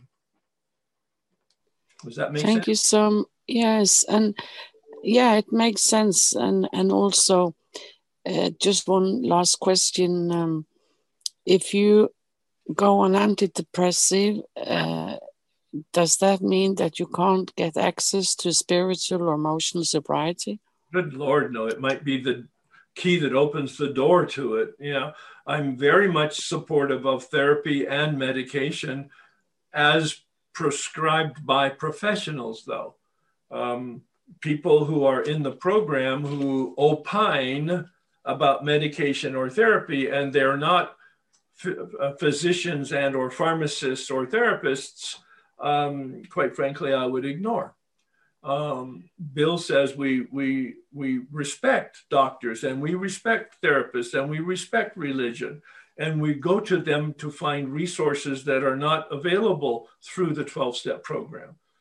There's a book written by a clinical psychologist in Northern California, Welwood, and um, he talks about spiritual bypass many people go to religion and or 12 step or god rather than face dealing with the emotional disturbances that they have or the physical needs that they have uh, they they they have some fantasy that god will provide.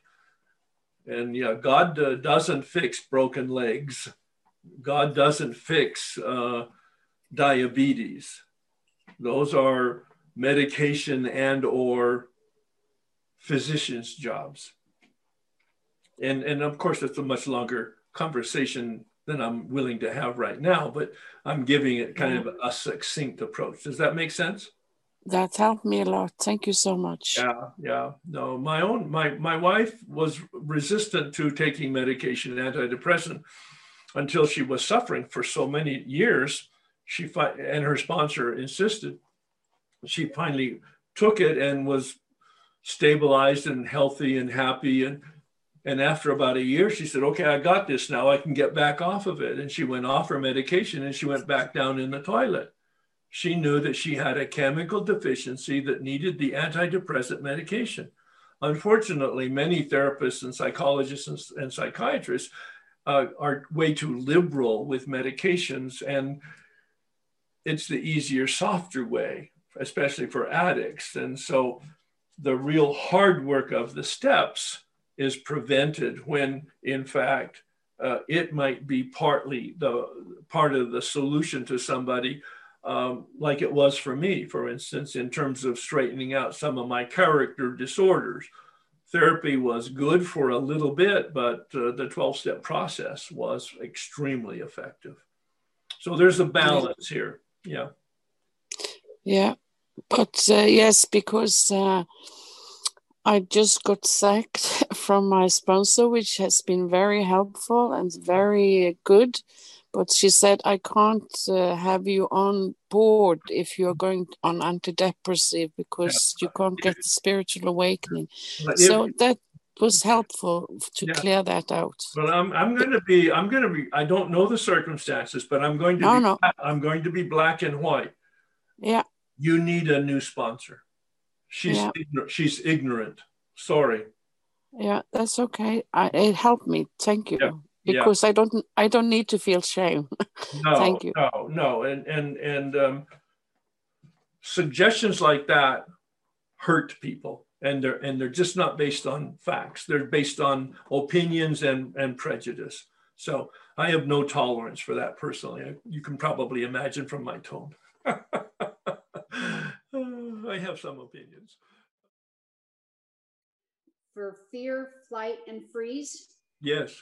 And you had a definition for each one of them. It's kind of a short little where fear comes from. I, I the only one I caught was fear, uh, freeze comes out of our heart, but I missed where fear and flight come from. Yeah, okay. And I'm coming from a particular interpretation in psychology of a personality theory called the Enneagram, E N N E A G R A M, and that anger is in the gut, fear is in the head, and hiding and shame are in the heart. And I'm, I'm connecting those to those instincts of fight, flight, and freeze. Yeah. Oh, okay. All right. Okay. Thank you. All right. Thank you. Yeah. Okay, I have a question about the practice of doing 10 steps. I've Yes. heard so many lectures and heard so many people speak about the way you need to do a 10th step. Sure, right. And, you know, do you discuss it with a sponsor, with a fellow in your own fellowship? Can you discuss it with anyone? Um, you Yes. know, is it okay to do it by text message or does it have to be in person? All of that kind of stuff. What can you do? What will you do? These are my, I'm a pretty practical guy. I have no rules. I have no Zippo, zero rules. That's the spirit of the fellowship. Bill said there's only two disciplines one is alcohol and one is God. We're either going for the one or we're going for the other. We need guidelines, we need suggestions, but we don't need any rules. All right. And so if you take a look at page 84 in the big book, it says, we ask God at once to remove them. So we're talking to God immediately. We discuss them with someone immediately, someone, whoever is available. And if text works for you, terrific. I personally of, of a generation that I think uh, audible conversation with a person on the phone is probably more my style. Um, I've I've adopted the sex uh, the text. I, I like the text uh, uh, as a way of immediate communication, um, and it might be sufficient. And you just have to see if it works for you in terms of reducing the tension that comes up from that creates the disturbance. Um, we make amends quickly, and then meaning if you're at work, you, you need to use common sense. There might be something that needs to wait till after you're finished work, or if you're in a family gathering, you need to use common sense. Um, I happened to, to be at work and I would engage my secretary who had been with me a long time.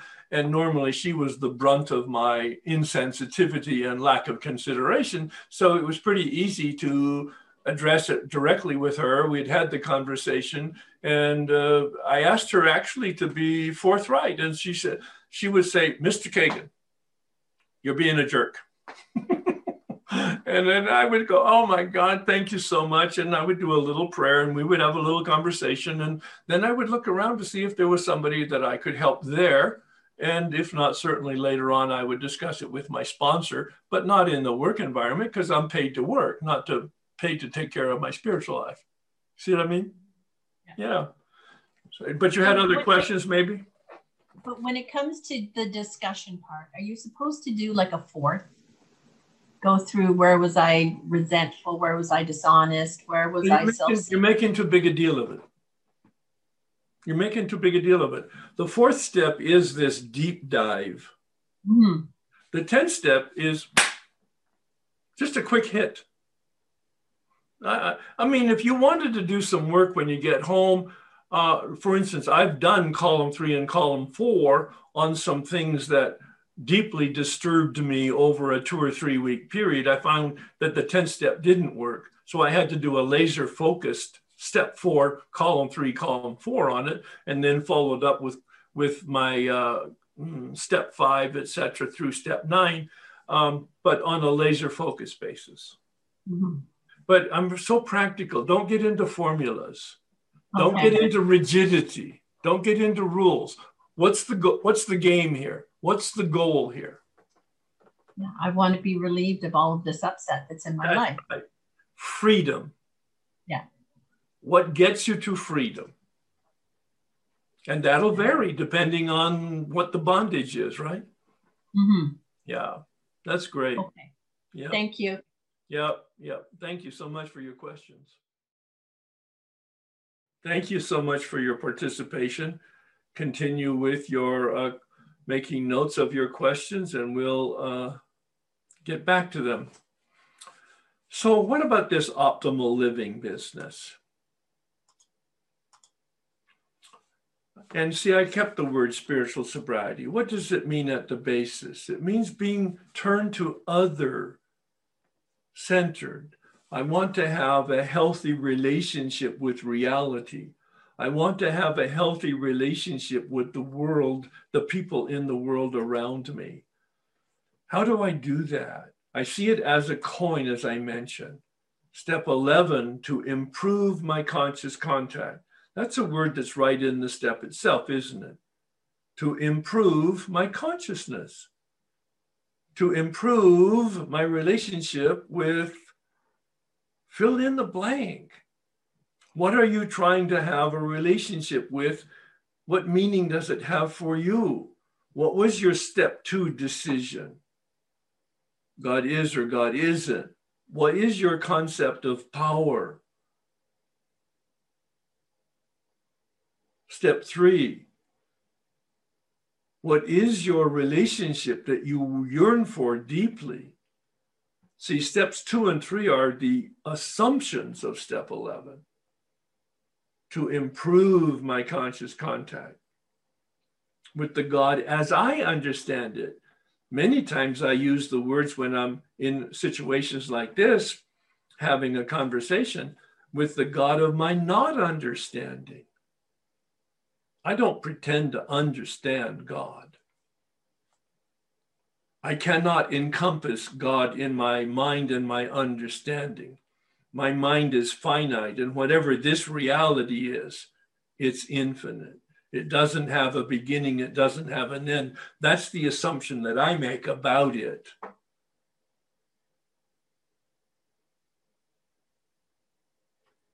I cannot put the ocean in a bucket. The bucket's too small. I'm the bucket. The ocean is a power other than myself. I can lean into it. I can embrace it.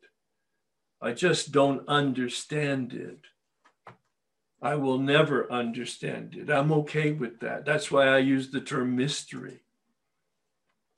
Enlarge, I use the term enlarge for step 12. In the work on the obsession of the mind, pages 35 to 37 in the big book, Bill talks about Jim, the car salesman, who put a little whiskey in his milk. And it says on page 35, he failed to enlarge his spiritual life. Well, he doesn't tell us what that means. He failed to enlarge his spiritual life. What does that mean? He didn't go to church? What does that mean? He didn't pray and meditate? No. Later on, I learned because I became more familiar with the book and Bill's story on page 14 at the very bottom of page 14, he says, For if an alcoholic failed to perfect and enlarge his spiritual life, oh, through work and self sacrifice for others, oh. What he means by enlarge our spiritual life is that we help other people. We improve our consciousness through meditation, but we enlarge our spiritual life through helping other people. So that's why I use that term enlarge there. And I see that Bill talks about in different places, I think it's page 125, about keeping your head in the clouds and your feet on the ground.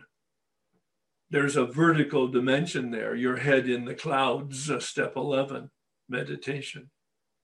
There's a horizontal dimension there, your feet on the ground, helping in the community that you find yourself, whatever that community is. We're at the center point of that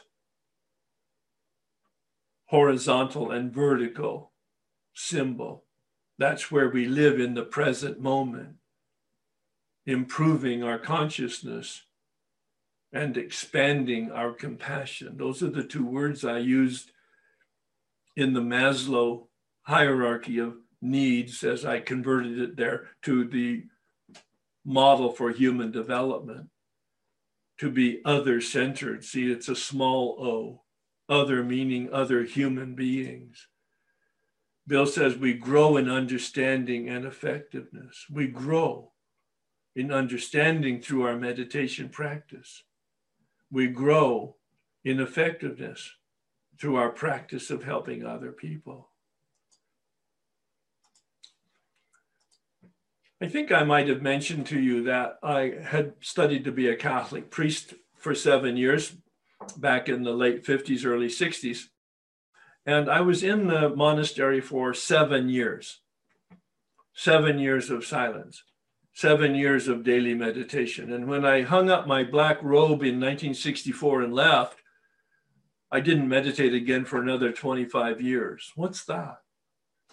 Well, that's a man who put on the robes of a monk and said he was a monk, and monks meditate. And when I took the robe off, I'm not a monk, so I don't meditate.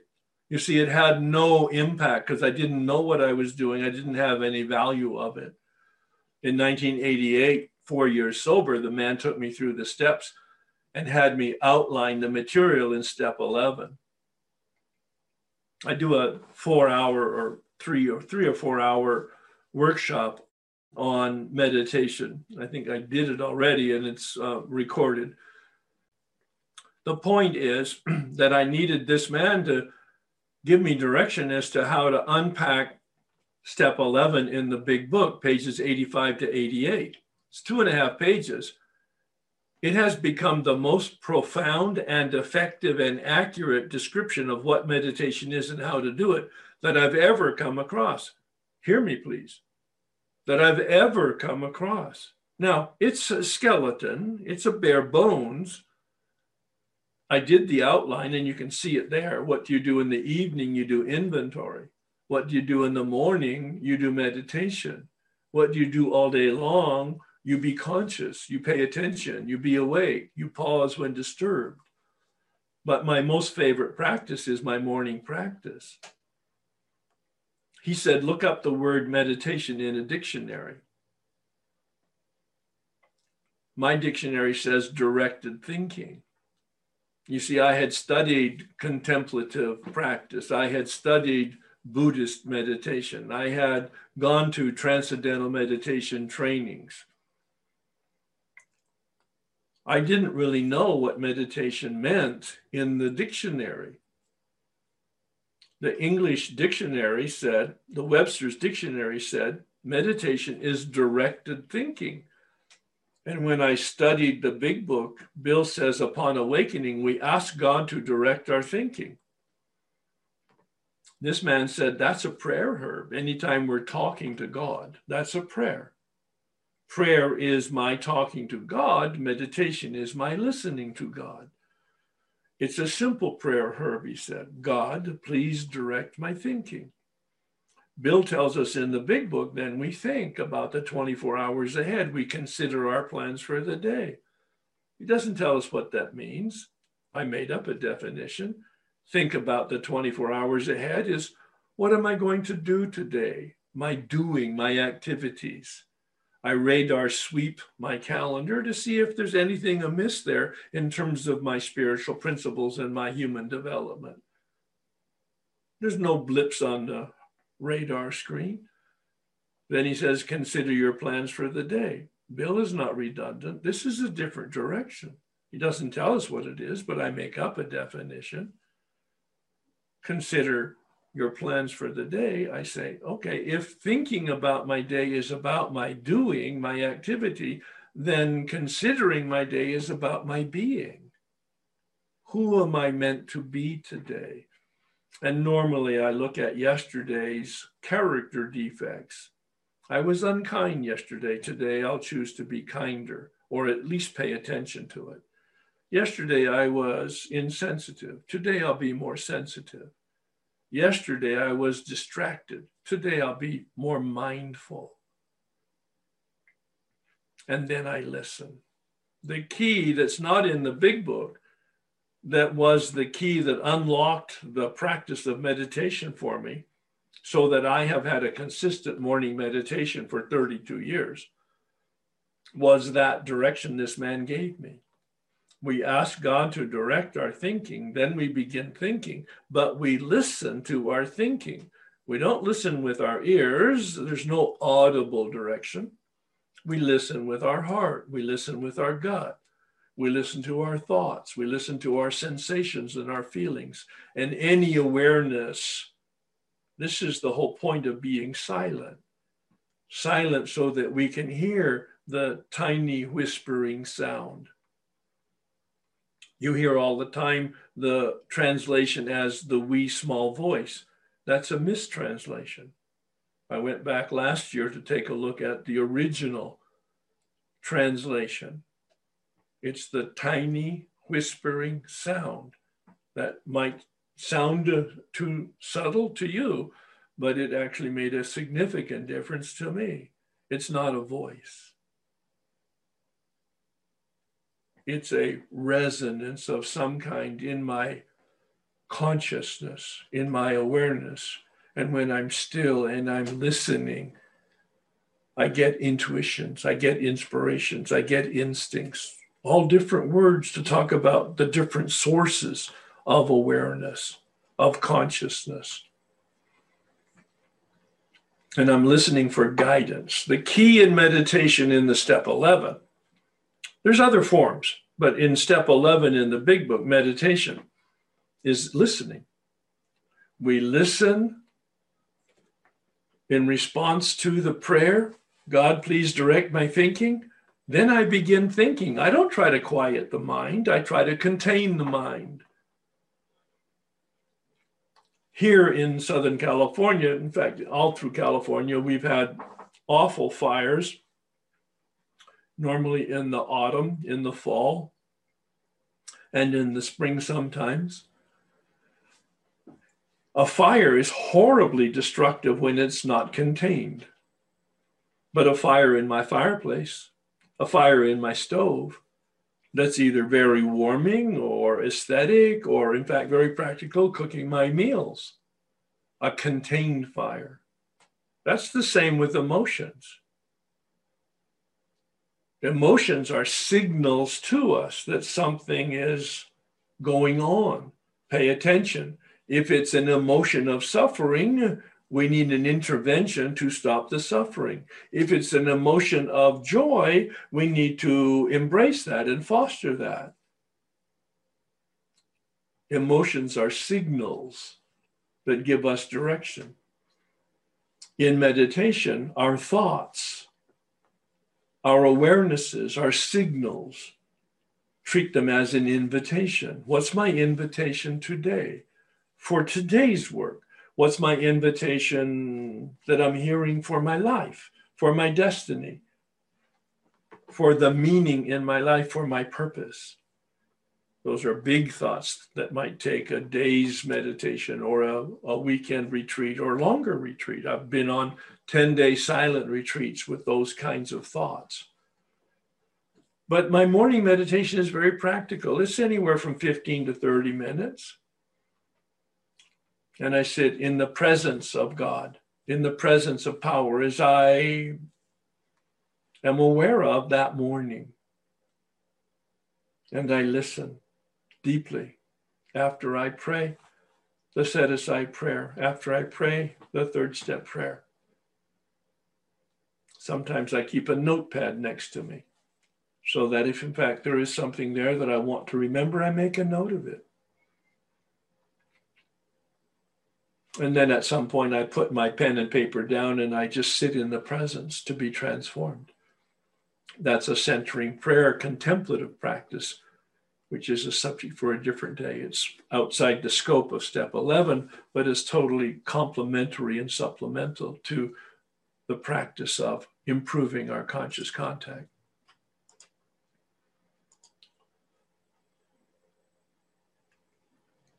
Bill says in the 12 and 12 that you need a value proposition. We don't do meditation to be healthy and serene. We don't do meditation to have better relationships. We don't do meditation for our own happiness. Those will be byproducts. But what we do meditation for is our spiritual health, It's not biology, it's not psychology, it's not, it is theology.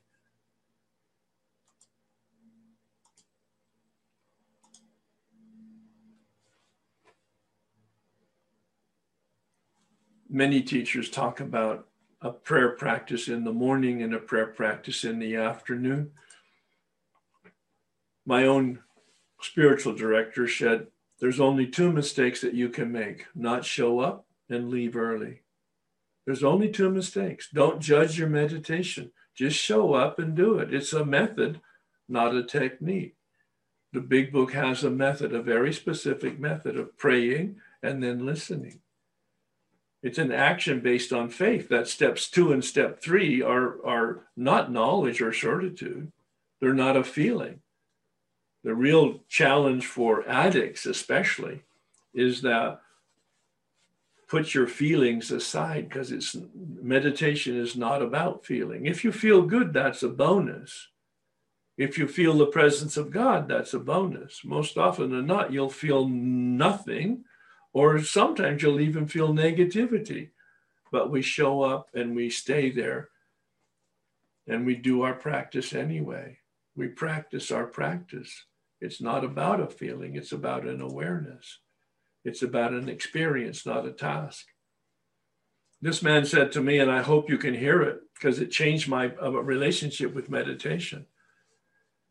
He didn't know anything about the 12 step community but he heard my description of my journey of powerlessness in step one and the finding of power in steps two through nine, and my practice of a relationship with power in step 11. And he said, Herb, you're a very task oriented person, aren't you? I said, Well, yes, I am. He said, Well, meditation is not a task to be accomplished, it's a process and an experience. He says, I want you to think this thought. You're as powerless over your spiritual life as you are over alcohol, having no power at all. You're as powerless over your prayer meditation as you are over alcohol, having no power at all. Sit in the presence of power, humbled by your powerlessness, and listen for guidance, and pray and hope for transformation he gave it two components. I'm, i want to unpack that for you just a little bit. Listen for guidance, but sit there in the presence, humbled by your powerlessness, and hope for transformation. It's like sitting in the sunlight. How much work do you have to do to get a tan? I know there are some negative aspects of this, but let's just keep it on the positive stance in terms of getting a suntan and not be concerned about the cancer and suntan oil and all the rest of the things that we need to talk about. But let's just stay with that. All I have to do is show up and be present to the sun. And he said, You cannot make a tulip grow by pulling on it. It's not about your effort, it's about your intention intention and attention. Pay attention with your mind and pay attention to your intention, your motives, and your beliefs. It's an act of faith, a decision without any certitude, a decision without any feeling, but a decision that's based on action. And then we're taken to step 12, a change. Spiritual awakening, as I mentioned right at the beginning, a change in the way we think and feel and behave. And it's done to us, not by us, but not without us. The work of steps one through nine are the preconditions. At some point in the journey, certainly by the end of the ninth step, there will be this transformation. There will be this gift. That's the promise. There are promises in step three on page 63 that kind of give us sort of the encouragement to move forward. When we sincerely took this position, all sorts of remarkable things followed. We had a new relationship. I'm going to change some of the words to suit the situation here.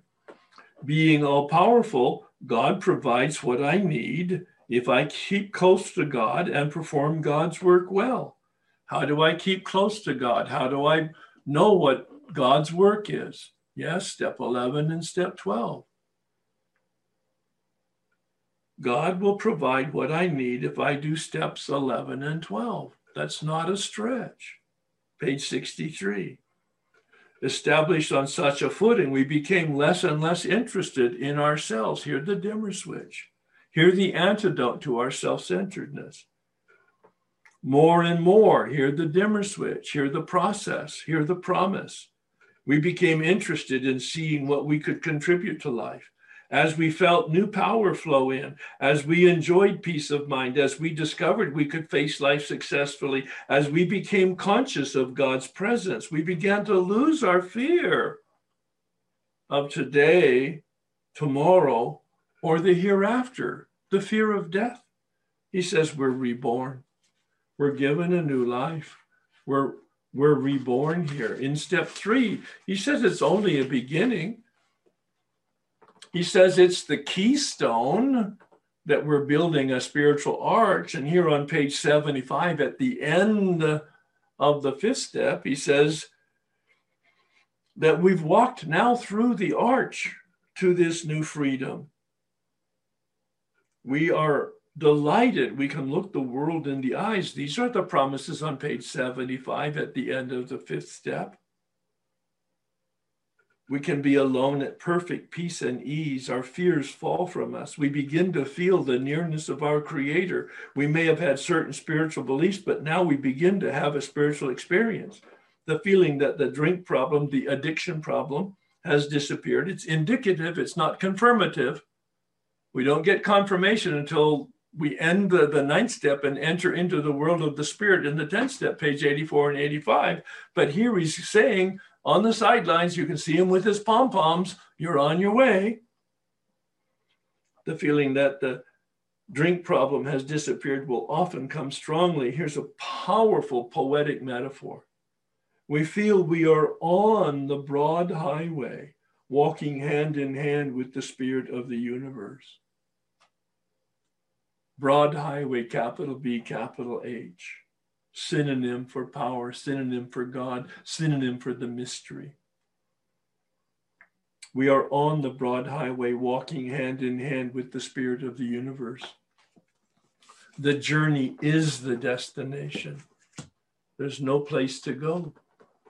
On page 55, Bill answers the question where and how do we find this power? Where and how do we find this God? On page 55, he says, deep down within inside of us, and that's the only place that we're going to find it.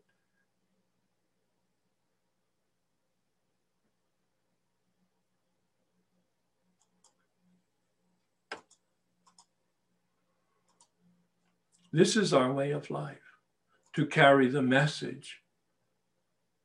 This is such a wonderful word today, given our experience with the pandemic if we have a spiritual malady, we have a spiritual solution. We have an inoculation. We have an immunization, he says on the page 89 in the big book.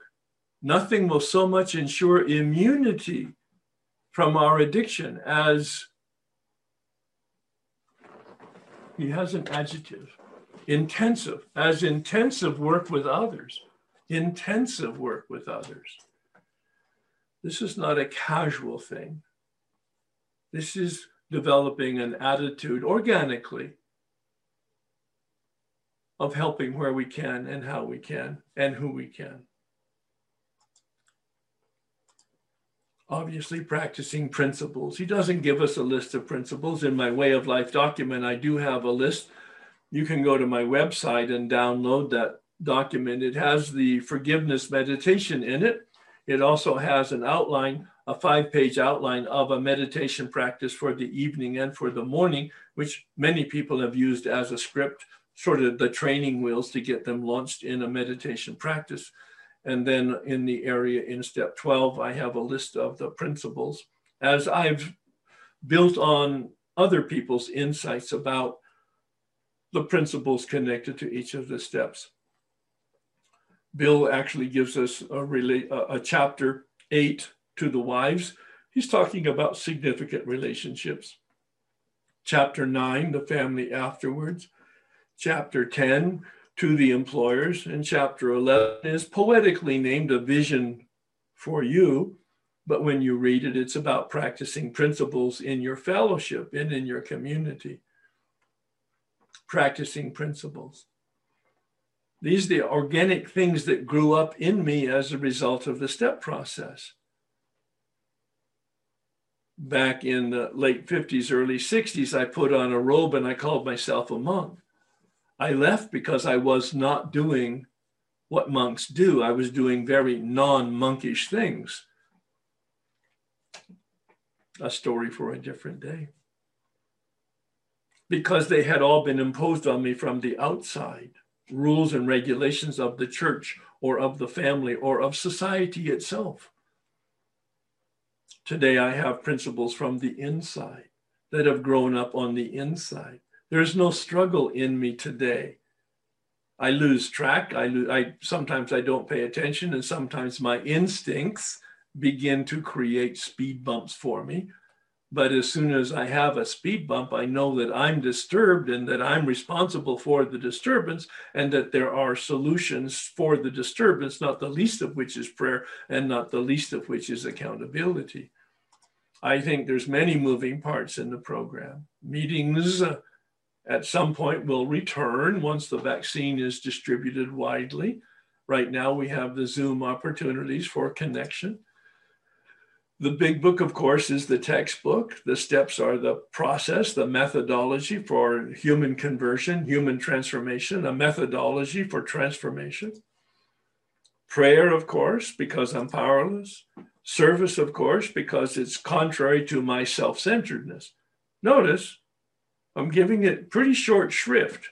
They're all important. I don't mean to diminish their importance. Each one of these are critically important. But here's the most important. That's why it's in a different color. Having a sponsor, an accountability partner, a sounding board that I use on a regular basis.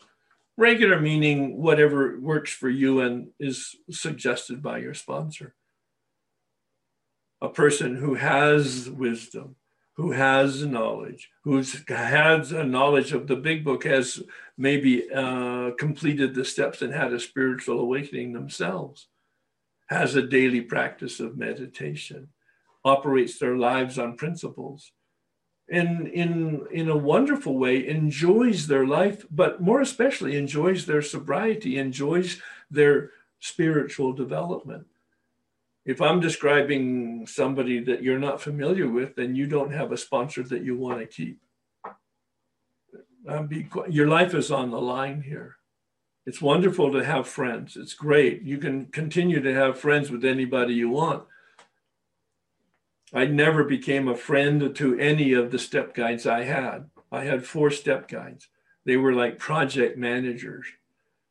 I became friends with my sponsor. That was a different person but I needed specific technical help to work the steps out of the big book. It's a practice. This 12 step process and methodology, especially our way of life, steps 10, 11, and 12, it's a practice of presence. It's a practice of prayer, and it's a practice of principles. This is the organic, our way of life. How will I know if I'm doing God's will? I get the question all the time.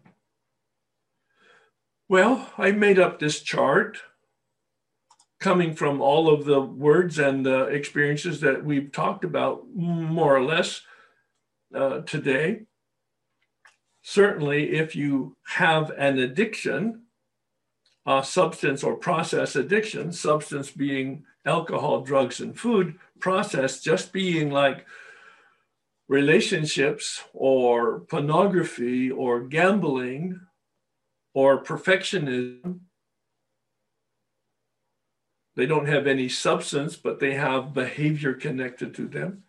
Once I start, I cannot stop, and once I stop, I cannot stay stopped, then we need to have abstinence and or moderation depending on what the nature of the problem is. If in fact you have anger, we need, of course, to have that removed because it's the cloud in us that prevents us from a relationship with the light. The darkness of fear and anxiety is overcome and replaced by trust and tranquility. Inappropriate sexual behavior is identified in the sex inventory on page 69. There's nine questions. None of them are about genital sex. All of them are about my intentions, my beliefs, my motives, and the impact of my behavior on other people. And the most important question on page 69 in the sex inventory is number nine what should I have done instead?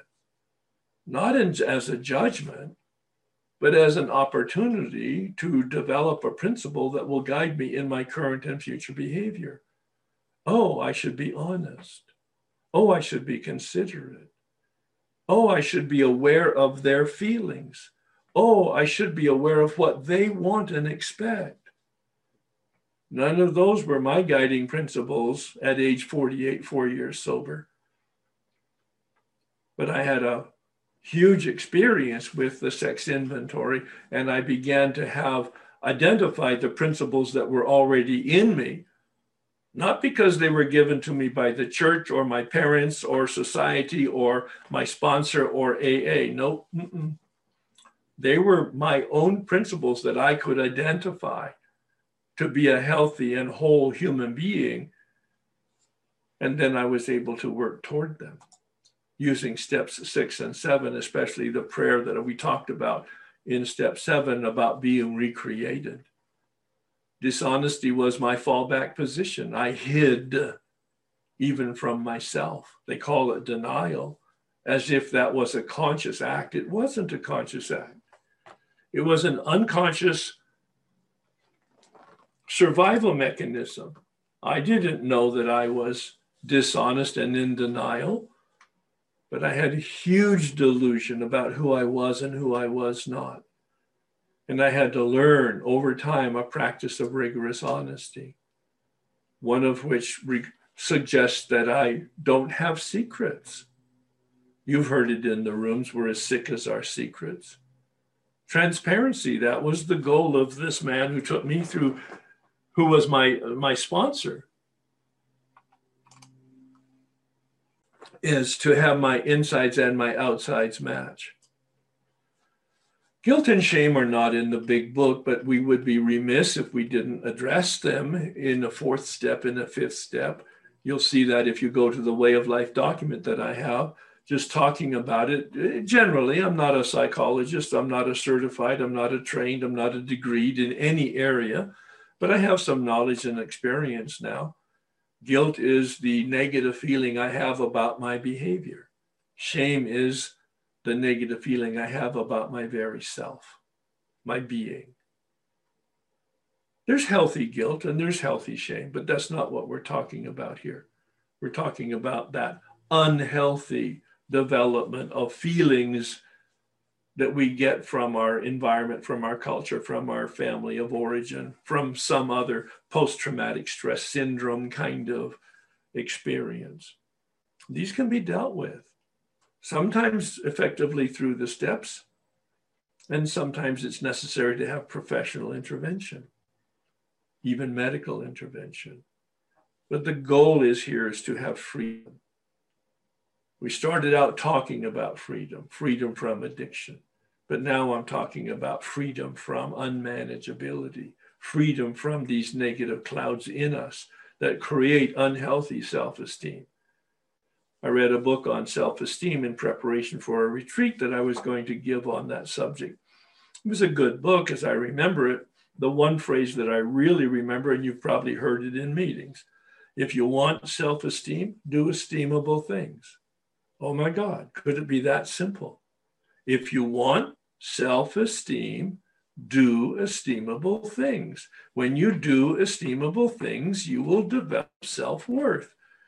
Oh, the logic is just overwhelming and it's so simple that it's just like it couldn't possibly be that uncomplicated. Yeah, it is. It's that uncomplicated.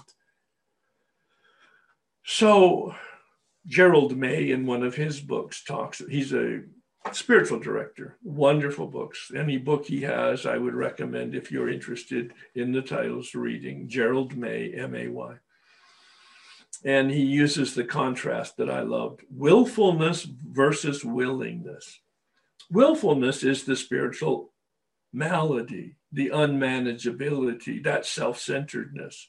Willingness is that openness, that gift of the set aside attitude, that grace that is given to us,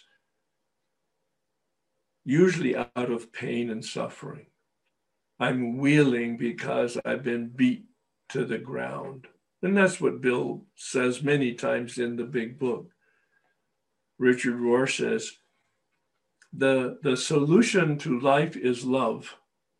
And most people come to embrace love not from the invitation of love, but from the running away from suffering. Suffering is the motivator that brings us into a 12 step program suffering is the confirmation we get when we look at step one powerless. How can you not suffer when you feel, my God, there's no choice here? I don't have a choice over my addiction. And I don't even have a choice over my free will. My will, my free will, is not free. My free will will always choose me on its own power. That's not the addict's problem, that's the human problem. That's why Bill could say in that prophecy in the first edition, the first paragraph in the preface to the big book in 1939 our way of living may have its advantages for all, because this is the antidote to willfulness by a relationship with willingness my will, I choose God or no God. I choose to be in alignment or I choose to be out of alignment. When I choose my will to be willful, I'm out of alignment. When I do the work one step at a time, one day at a time, one click at a time in the dimmer switch concept. Eventually, I moved into alignment by the end of the ninth step. Those are the promises of the ninth step. It's a process, not an event, though. It's a process of integration. As I started out with the Maslow model of human development, it's about physical sobriety at the base level. I can't accomplish that without doing the 12 steps normally. Some of us, like myself, were given the gift right away. Many of us had to work for it. It was at five years that I did the steps and began to began to have some emotional sobriety. And then eventually some what I call spiritual sobriety, a relationship with power through a practice of meditation, a relationship with power that enlarged because I actually wanted to help other people. I had been a seeker all my life. Since I was 10 or 12 years old, I wasn't a finder. I was very aware that I was a seeker. I wasn't aware that I wasn't a finder until I did the work at age 48. And I began to have an experience of finding finding a solution to restless, irritable, and discontent, to find a, a, a solution in that my will can be used in its proper sense to find out what is reality and align with that. And to know that there is a disintegration process that that dimmer switch can go down a notch at a time it can go down a notch at a time in the same way it goes up a notch at a time. So subtly, we don't even know it's getting bright in the first case. And so subtle, we don't know it's getting darker in the second case. With a little bit of unrecognized anger, a little bit of fear held, a little bit of secret not disclosed. I heard, I, I read in a book the other day, I think it was Erich Fromm, talked about relapse. This is back in the 60s. He was speculating about human behavior, Erich Fromm, a psychoanalyst. And he said, the, the drink is not the relapse. The drink is the evidence of a relapse that happened days or weeks or months before. And he said the relapse began with the first compromise of principle. Wow, that was powerful. The relapse began with the first compromise of my principles. And the darkness descends and the obsession returns. And we're back in relapse in our addiction. And we wondered how it happened again. We knew better, but we didn't do better. And we compromised someplace that began the deterioration and the downfall. That's spiritual sobriety this relationship with power. Bill says there's only two disciplines God or alcohol. We're going for one or we're going for the other. Who's coming? Nobody's coming. You've seen me do this before if you've been around. It's such a powerful phrase. Nobody's coming. God's not coming if there is this reality we call God, that's a synonym for, that's a word for, that's a placeholder for that which we do not understand. If there is that reality, that reality is already here. God's not coming, God's already here. We just need to wake up. I am the one I am waiting for to wake up. Through this conscience practice, receiving the light, aware of our feelings, awake to disturbances, taking responsibility for alignment. That's our self actualization, staying with that Maslow model. And to have a consciousness practice, becoming a lantern. That's my image of this transformation that is us. I am responsible for the effort, not the results. It's a journey, not a destination, a process, not a task an experience, not an event. All of the things, this is a recap of what we've been talking about. This, I call it now self realization. Self actualization is the waking up to a conscience, self realization is the waking up to a relationship. Well, who's coming to help them? We are the one they are waiting for. Lighting the path for others. I see myself as a lantern a lantern. I'm not the light, but I'm a lantern as a channel of the light, transmitting the light, using organic principles of reality, not feelings. My intention to actually help, not manipulate or impress, motivate by unconditional love, meaning there's no benefit to me in this other than I feel pretty good about myself, quite frankly. Uh, but so maybe there is some self-interest in that. Is uh, I have to stay very vigilant about my inherent narcissism. It's it's improved, but it never goes away. But this is what I call that self-transcendence at the pinnacle of the Maslow model. This is our way of life. Bill ca- captured it, head in the clouds feet on the ground, becoming a lantern and lighting the path. This is our way of life emotional sobriety, optimal living. As at least I've looked at it today, I, I hope that was helpful. I'm going to take a pause now and we're going to have some dialogue if you want to have, and to the extent that you want to have it uh, about questions or concerns, and I gave it very short shrift. I have done uh, a three hour presentation on step 11. I've done a three hour presentation on uh, sponsorship. All of those will be made very visible. They were recorded with PowerPoint presentation uh, for us to look at, uh, for you to, to look at and visit at your leisure. So at this point, I'm, I'm coming back. If you have questions, you could raise your hand and we'll have some dialogue for a little bit. I was wondering if you could talk about spiritual bypass. Yes. I'm uh, struggling a little bit when you ask the question, what relationship do you yearn for? I immediately, and maybe I'm beating myself up doing this, I immediately had the thought one where I don't have to take responsibility or, or action, where things are handed to me. Oh, yeah. really bummed me. Well, So, what, what did it? was wondering if you could- Well, first of all, that was a really uh, a huge gift to you. Now I hear you resisting the gift. So what's the resistance?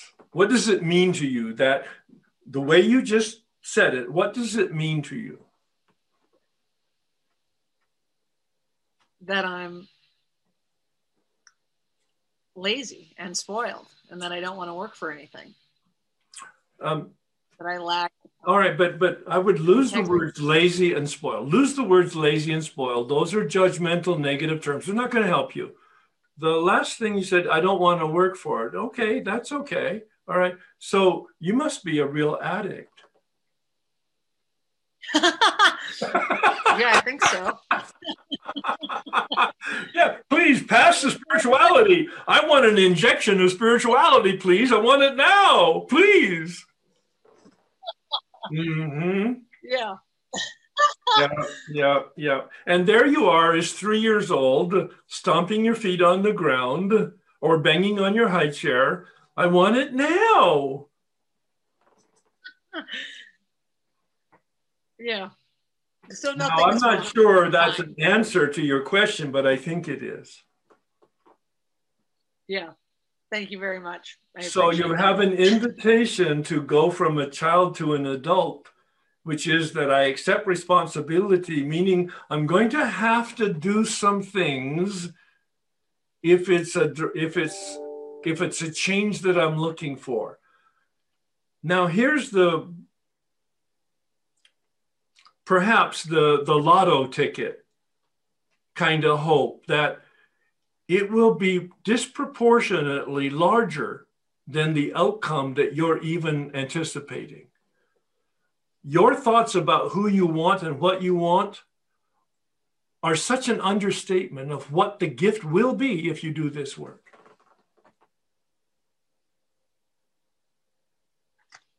Can, can you see my pom poms? Can you see my pom poms?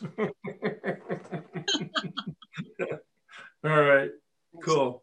Thank you. Yeah. Appreciate Yeah, it. Yeah, you're welcome. No, first, first, you've you've been given an invitation and an awareness, and second, you have a sense of humor about it, because you're acknowledging more to yourself today, right now, than you have before you asked the question. Yeah. Thank Yeah. Yeah, Yeah. totally. Yep. Thank Totally. you. Thank you. Thank you. Thank you so much. Hey, uh, I just wanted to, to thank you for this today. You know, uh, one of the greatest gifts of any interaction with you, of your literature, of these of these workshops, uh, is always the questions that you give Yeah. me. That's It's my I favorite mean- part, by the way. Yeah. it is, you know, it's, it's absolutely, you know, the, the, the number of questions I'm walking away with today are just tremendous. And I've got about eight pages worth of meditative topics Oh, to, uh, wow. to, focus Yeah. on. So I'm Well, you meant it even differently than I was thinking. Yes. Good. Yeah. Um, so, so one of the things we talked about earlier is not letting your mistakes name you. yeah. And I was, I was hoping that you could give a couple of uh, uh, specific examples about of, of, of real, of real examples to that. What might, what might be examples of that? Yeah. Um, so if somebody says to me, Herb, you're just really rude. And I've had that said to me, can you imagine? But and and and I could take that and go, oh my God, I've really failed. Or I could take it and go, so what does that say about them? Oh, they're really sensitive. Oh, I really hit a nerve with them. Oh, they're really defending something. Or maybe, gosh, I could have been more sensitive. I could have been more aware of their feeling. I could have couched it in much more uh, uh, terms where they could hear it because I really want to be helpful. But I don't allow them to name me and I go, oh, yeah, I'm just rude. No, I know that I'm direct. Now, lots of people can't handle the kind of direct that I am, but I'm aware of it and I try to make sure that it's helpful and sensitive to feelings, but I don't cater to, I'm not here overly concerned about hurting your feelings. I am really committed to waking you up. And if it's a glass of cold water in the face, it's kind of like, yeah, that's just what was necessary. I don't know. I'm, I'm, i just made it up based on your question. Does that help at all? Uh, it, no. it does. I, I, no, it, it, does. I, so, so what I'm hearing is that it's recognizing that boundary between my behavior and their reaction. Their reaction is none of my business, other than it might give me some information that would be make me more effective and more useful.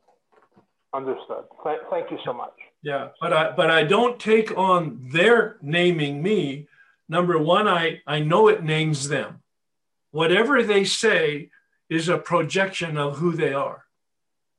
All right, I know that just from psychology, so that helps me then understand them. But they're also my my my good friends know that I really want feedback. My my two daughters they relish giving me feedback. but they know I want it because I want to be a decent and, and healthy and helpful human being. All right. Yeah. Understood. Thank you. No, it's a great question. And I'm sure there's a better answer, and I'll, I'll think about it some more. Thank you. So I have a question. I don't know if I can say it without crying. Um, well, it's okay to cry. Okay. I just warn you. Um, you talked about rules and regulations from the outside. Yeah. Moving to a place where we live by rules and regulations from the inside. Um, guidelines, I wouldn't even use rules and regulations, like just guidelines and principles. Right. So living by my own beliefs and my own spiritual principles. Okay. So I, I get that. And I've come a long way in this journey. But I'm at a place, I have um, I have a family, I have a religion, and I have a 12 step fellowship that I love in each case and I want to be a part of. But they have rules and regulations I don't believe in. How do I do? Is it, do yeah, I have no. just walk away from them or no. can I somehow find a way to be a part of? Uh, well, I would say find a way to be a part of if you want to be. Absolutely. Right. right. If I yes, I if if you're but but have integrity with yourself.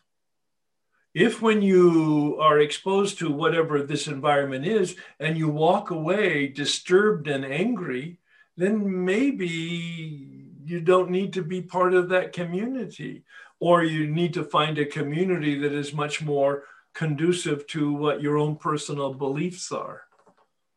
Yeah, but it's a wonderful question. I'm, I'm very practical though. And it's like, so what works for you? Now, I will, but I, Can I pick and but, choose. Can I pick and choose the rules and regulations? Let's that use the religion thing.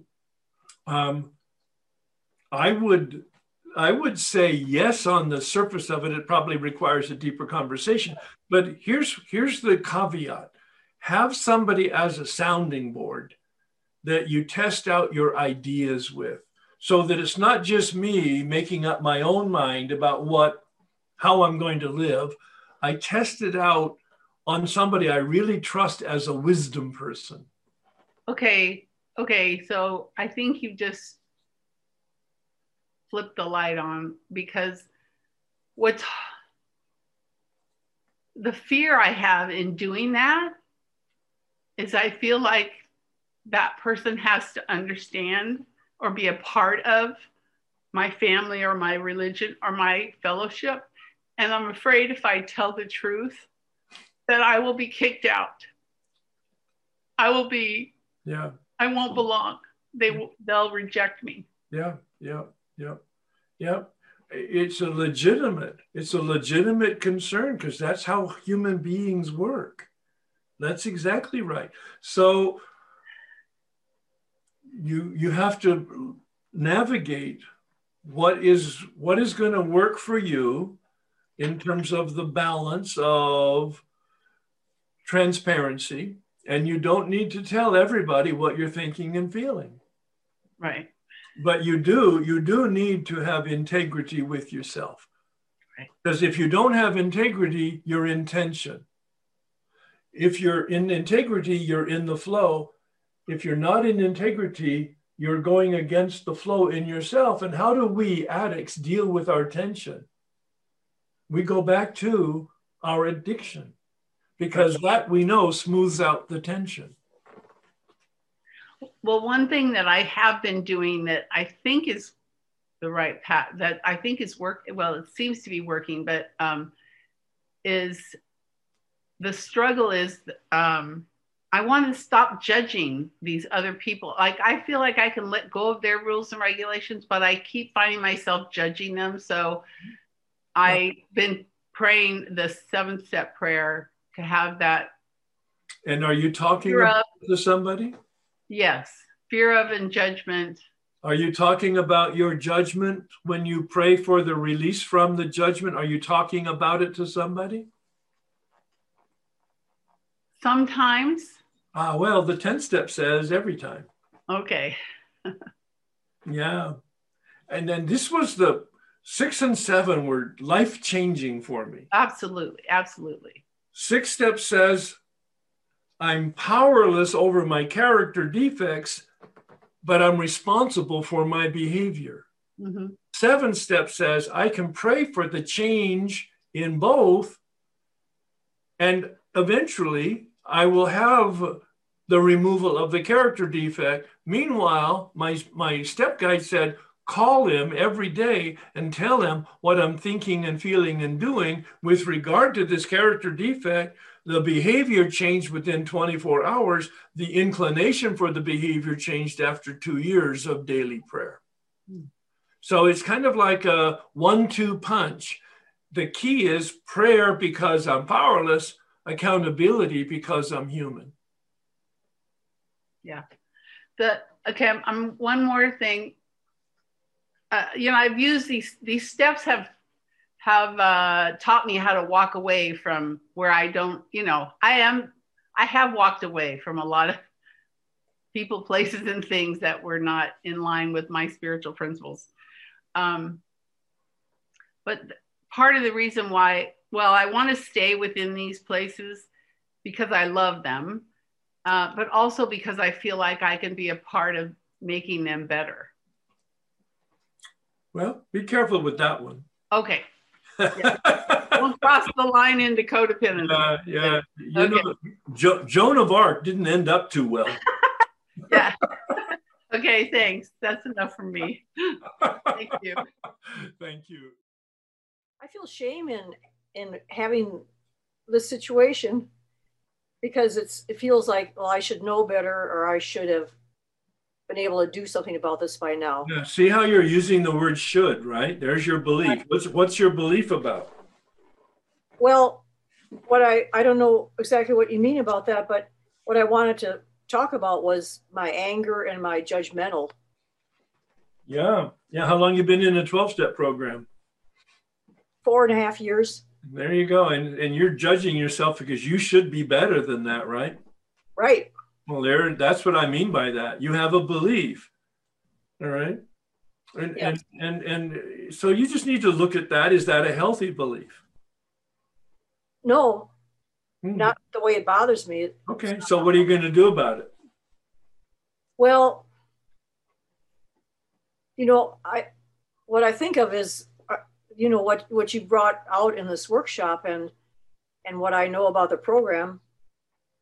It helps when I get on my knees and ask to be forgiven and to forgive the person who irritates me. All right. And uh, But but see, you're dealing with symptoms. okay, Why, why are you irritated?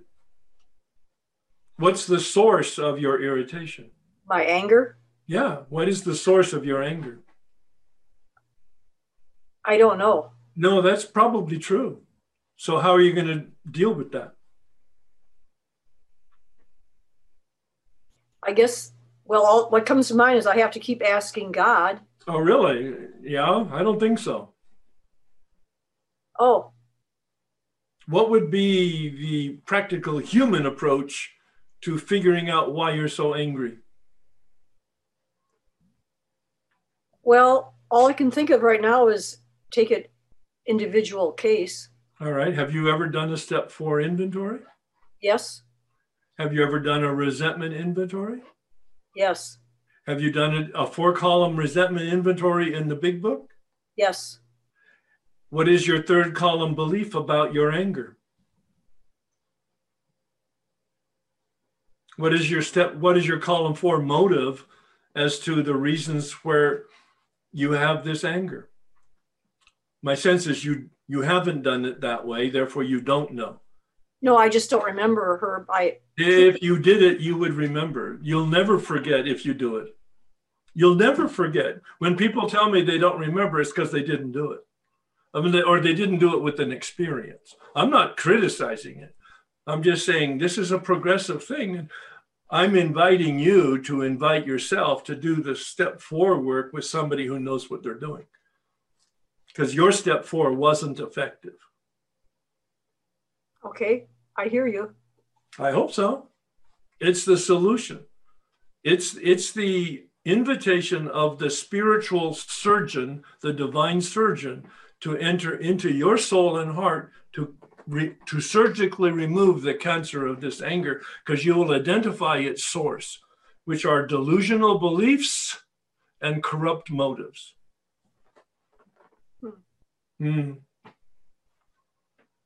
You don't believe me that I've done it. I've done it a couple times. Oh, I, I do. I do believe that you've done it. You just haven't been very effective with it because you don't remember it. That's right. I've never taken somebody through the steps in column three and column four where 10 and 20 and 30 years later, they don't remember what they did. It wasn't that long ago. Well, I know. I know. That's why I'm saying you didn't have an experience with it of any real depth. Otherwise, you wouldn't be forgetting. So that's all. But see, I didn't do the work until I was five years sober, just like yourself. So is that is that my fault? That Oh, but why do you have to go there? No, why do you have to go there? Why don't you just say, wow, Herb, okay, I think I can do this work again and have a different and better experience? Why do you have to blame yourself? Wow, Herb, I think I can do this work again and have a different experience. I can't believe that. There you go. You're a fast learner. Thank you. Thanks for Thank work. you so much. That was great. That was really good. Thank you so much. What I what I realized is that the, the fourth step drill down exercise that you have can be applied in so many other ways that Right. I uh, I never knew about. And and the four step drill down did change my life. Yeah. Yeah, no, you're you're right. And and in fact, it's in the workshop that I have discovered what you just said about the applicability of the column three and column four outside of the world of resentment. Yep. It can be used for grief and sadness and regret and remorse and any kind of disturbance. Any character defect that I have not surrendered And that too. eligible. And that too. Yep. Yep. That's great. Thank you. Um, I know all over the big book it says that um, doesn't say to be a good member of AA, but it says that it's my responsibility to always give back. And so, it doesn't it doesn't really say that. But go. What's your concern? okay, so let me. Here's my concern. I'm not giving back the way my sponsor. I think my sponsor wants me to, which is which is by sponsoring. I'm not comfortable with sponsoring. Well, maybe maybe that's not your gift.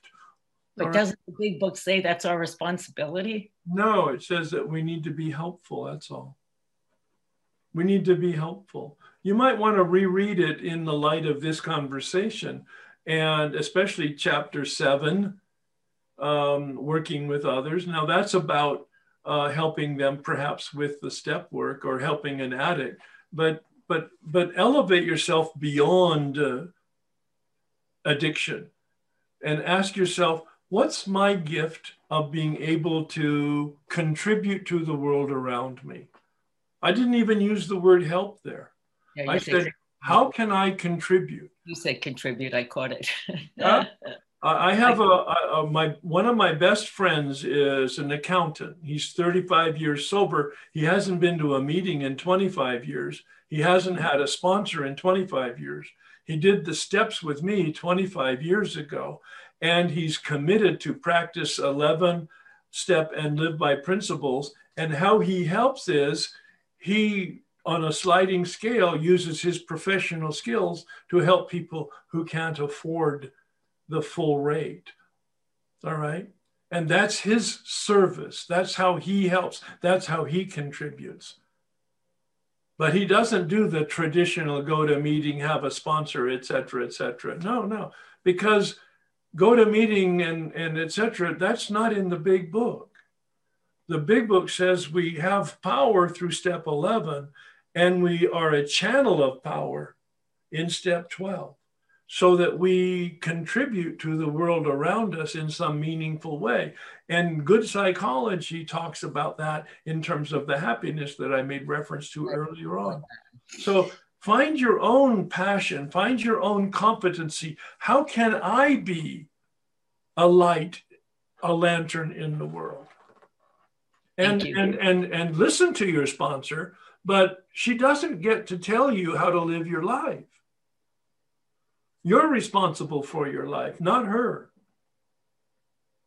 I don't mean to be diminishing your relationship with a sponsor because that I don't mean to get involved in that at all. But and God bless them.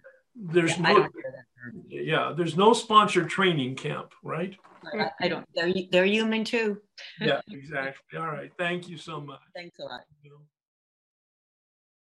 Because my, my deal is that I'm in OA and Yeah. I've been there for a while, but then I picked up the food. So now I'm in FA and I'm doing fine there. Yeah. Dabbled, dabbled, notice, dabbled in Al Anon and some ACA for a while. Sure. And I got a divorce for the third time, like a couple of years ago. Yes. And I cannot stop trying to do the retread thing, think everything over again and rehashing the thing. And yeah. it's I'm in my crazy. Then I'm thinking, well, maybe I need SLAA, but maybe I just need to just continue to do the work and work with the processes that I have. And this has been really helpful. So, any want to shed any light on how crazy I am, or to get out of my crazy? Well, no, you're you're you're in you're in the mix now, and you're hearing an invitation to do some work, but don't distribute yourself too widely. Focus in. FA is a really good program. They uh, have a few too many rules from my standpoint. Um, OA has a group called A Vision for You, and Right, right. that's connected to the big book and the step process. So just follow follow what's working for you, but stay within the parameters of FA and whatever else you were doing. Uh, but focus on the steps out of the big book, Right. not, not the red book. No- Right. And and AWOL is a good thing, but it's very superficial. It's a good introduction, but I'm really recommending doing the steps out of the big book with somebody who knows what they're doing. I've had exposure to the FA group for over 10 to 12 years, and I know there's plenty of people who are familiar with what we just talked about. Right. Yeah. I've, only been in FA for about three months, and I did my um, the the the twelve steps through the uh, with the vision forms and Laurie's form. But I probably need to go back because I don't remember exactly what I did No, either. okay. so- You're you're you're in you're in the play. You're in the mix, Okay. and you've just begun. All right. Think about Thank you. thawing out. Wow. I thawed out for four years in the rooms of AA. I thawed out physically. Then, when I did the steps, I thawed out emotionally. Right. Wow. Wow. Yeah. Because in a way, I feel like all of a sudden I've been asleep for two years and I'm just waking up right now and being able to see my stuff. What a gift. Yeah. I hate the pain though. I just want to be done with the pain. Yeah. Well, you'll Yeah. be done with the pain when you're done with the pain. Whoa. Wow. Well, Thank you. Yeah, there's no time frame on it. I mean, this is surgery, soul surgery. And the pain goes with the surgery, but it's also an indication of the healing. Wow. Thank you. Thank you. That's so helpful. Thank you very much. Yeah. Very much. Yeah. All right. Well, that was wonderful. I really appreciate your engagement. And I would invite you now to pray the serenity prayer. We'll end with that. We'll end the recording with that. And then I'll stay on as long as there are dialogue to be had. Um, and you obviously leave any time that you want to, because you will anyway. Please join me in the serenity prayer. God, grant me the serenity to accept the things I cannot change, courage to change the things I can, and wisdom to know the difference.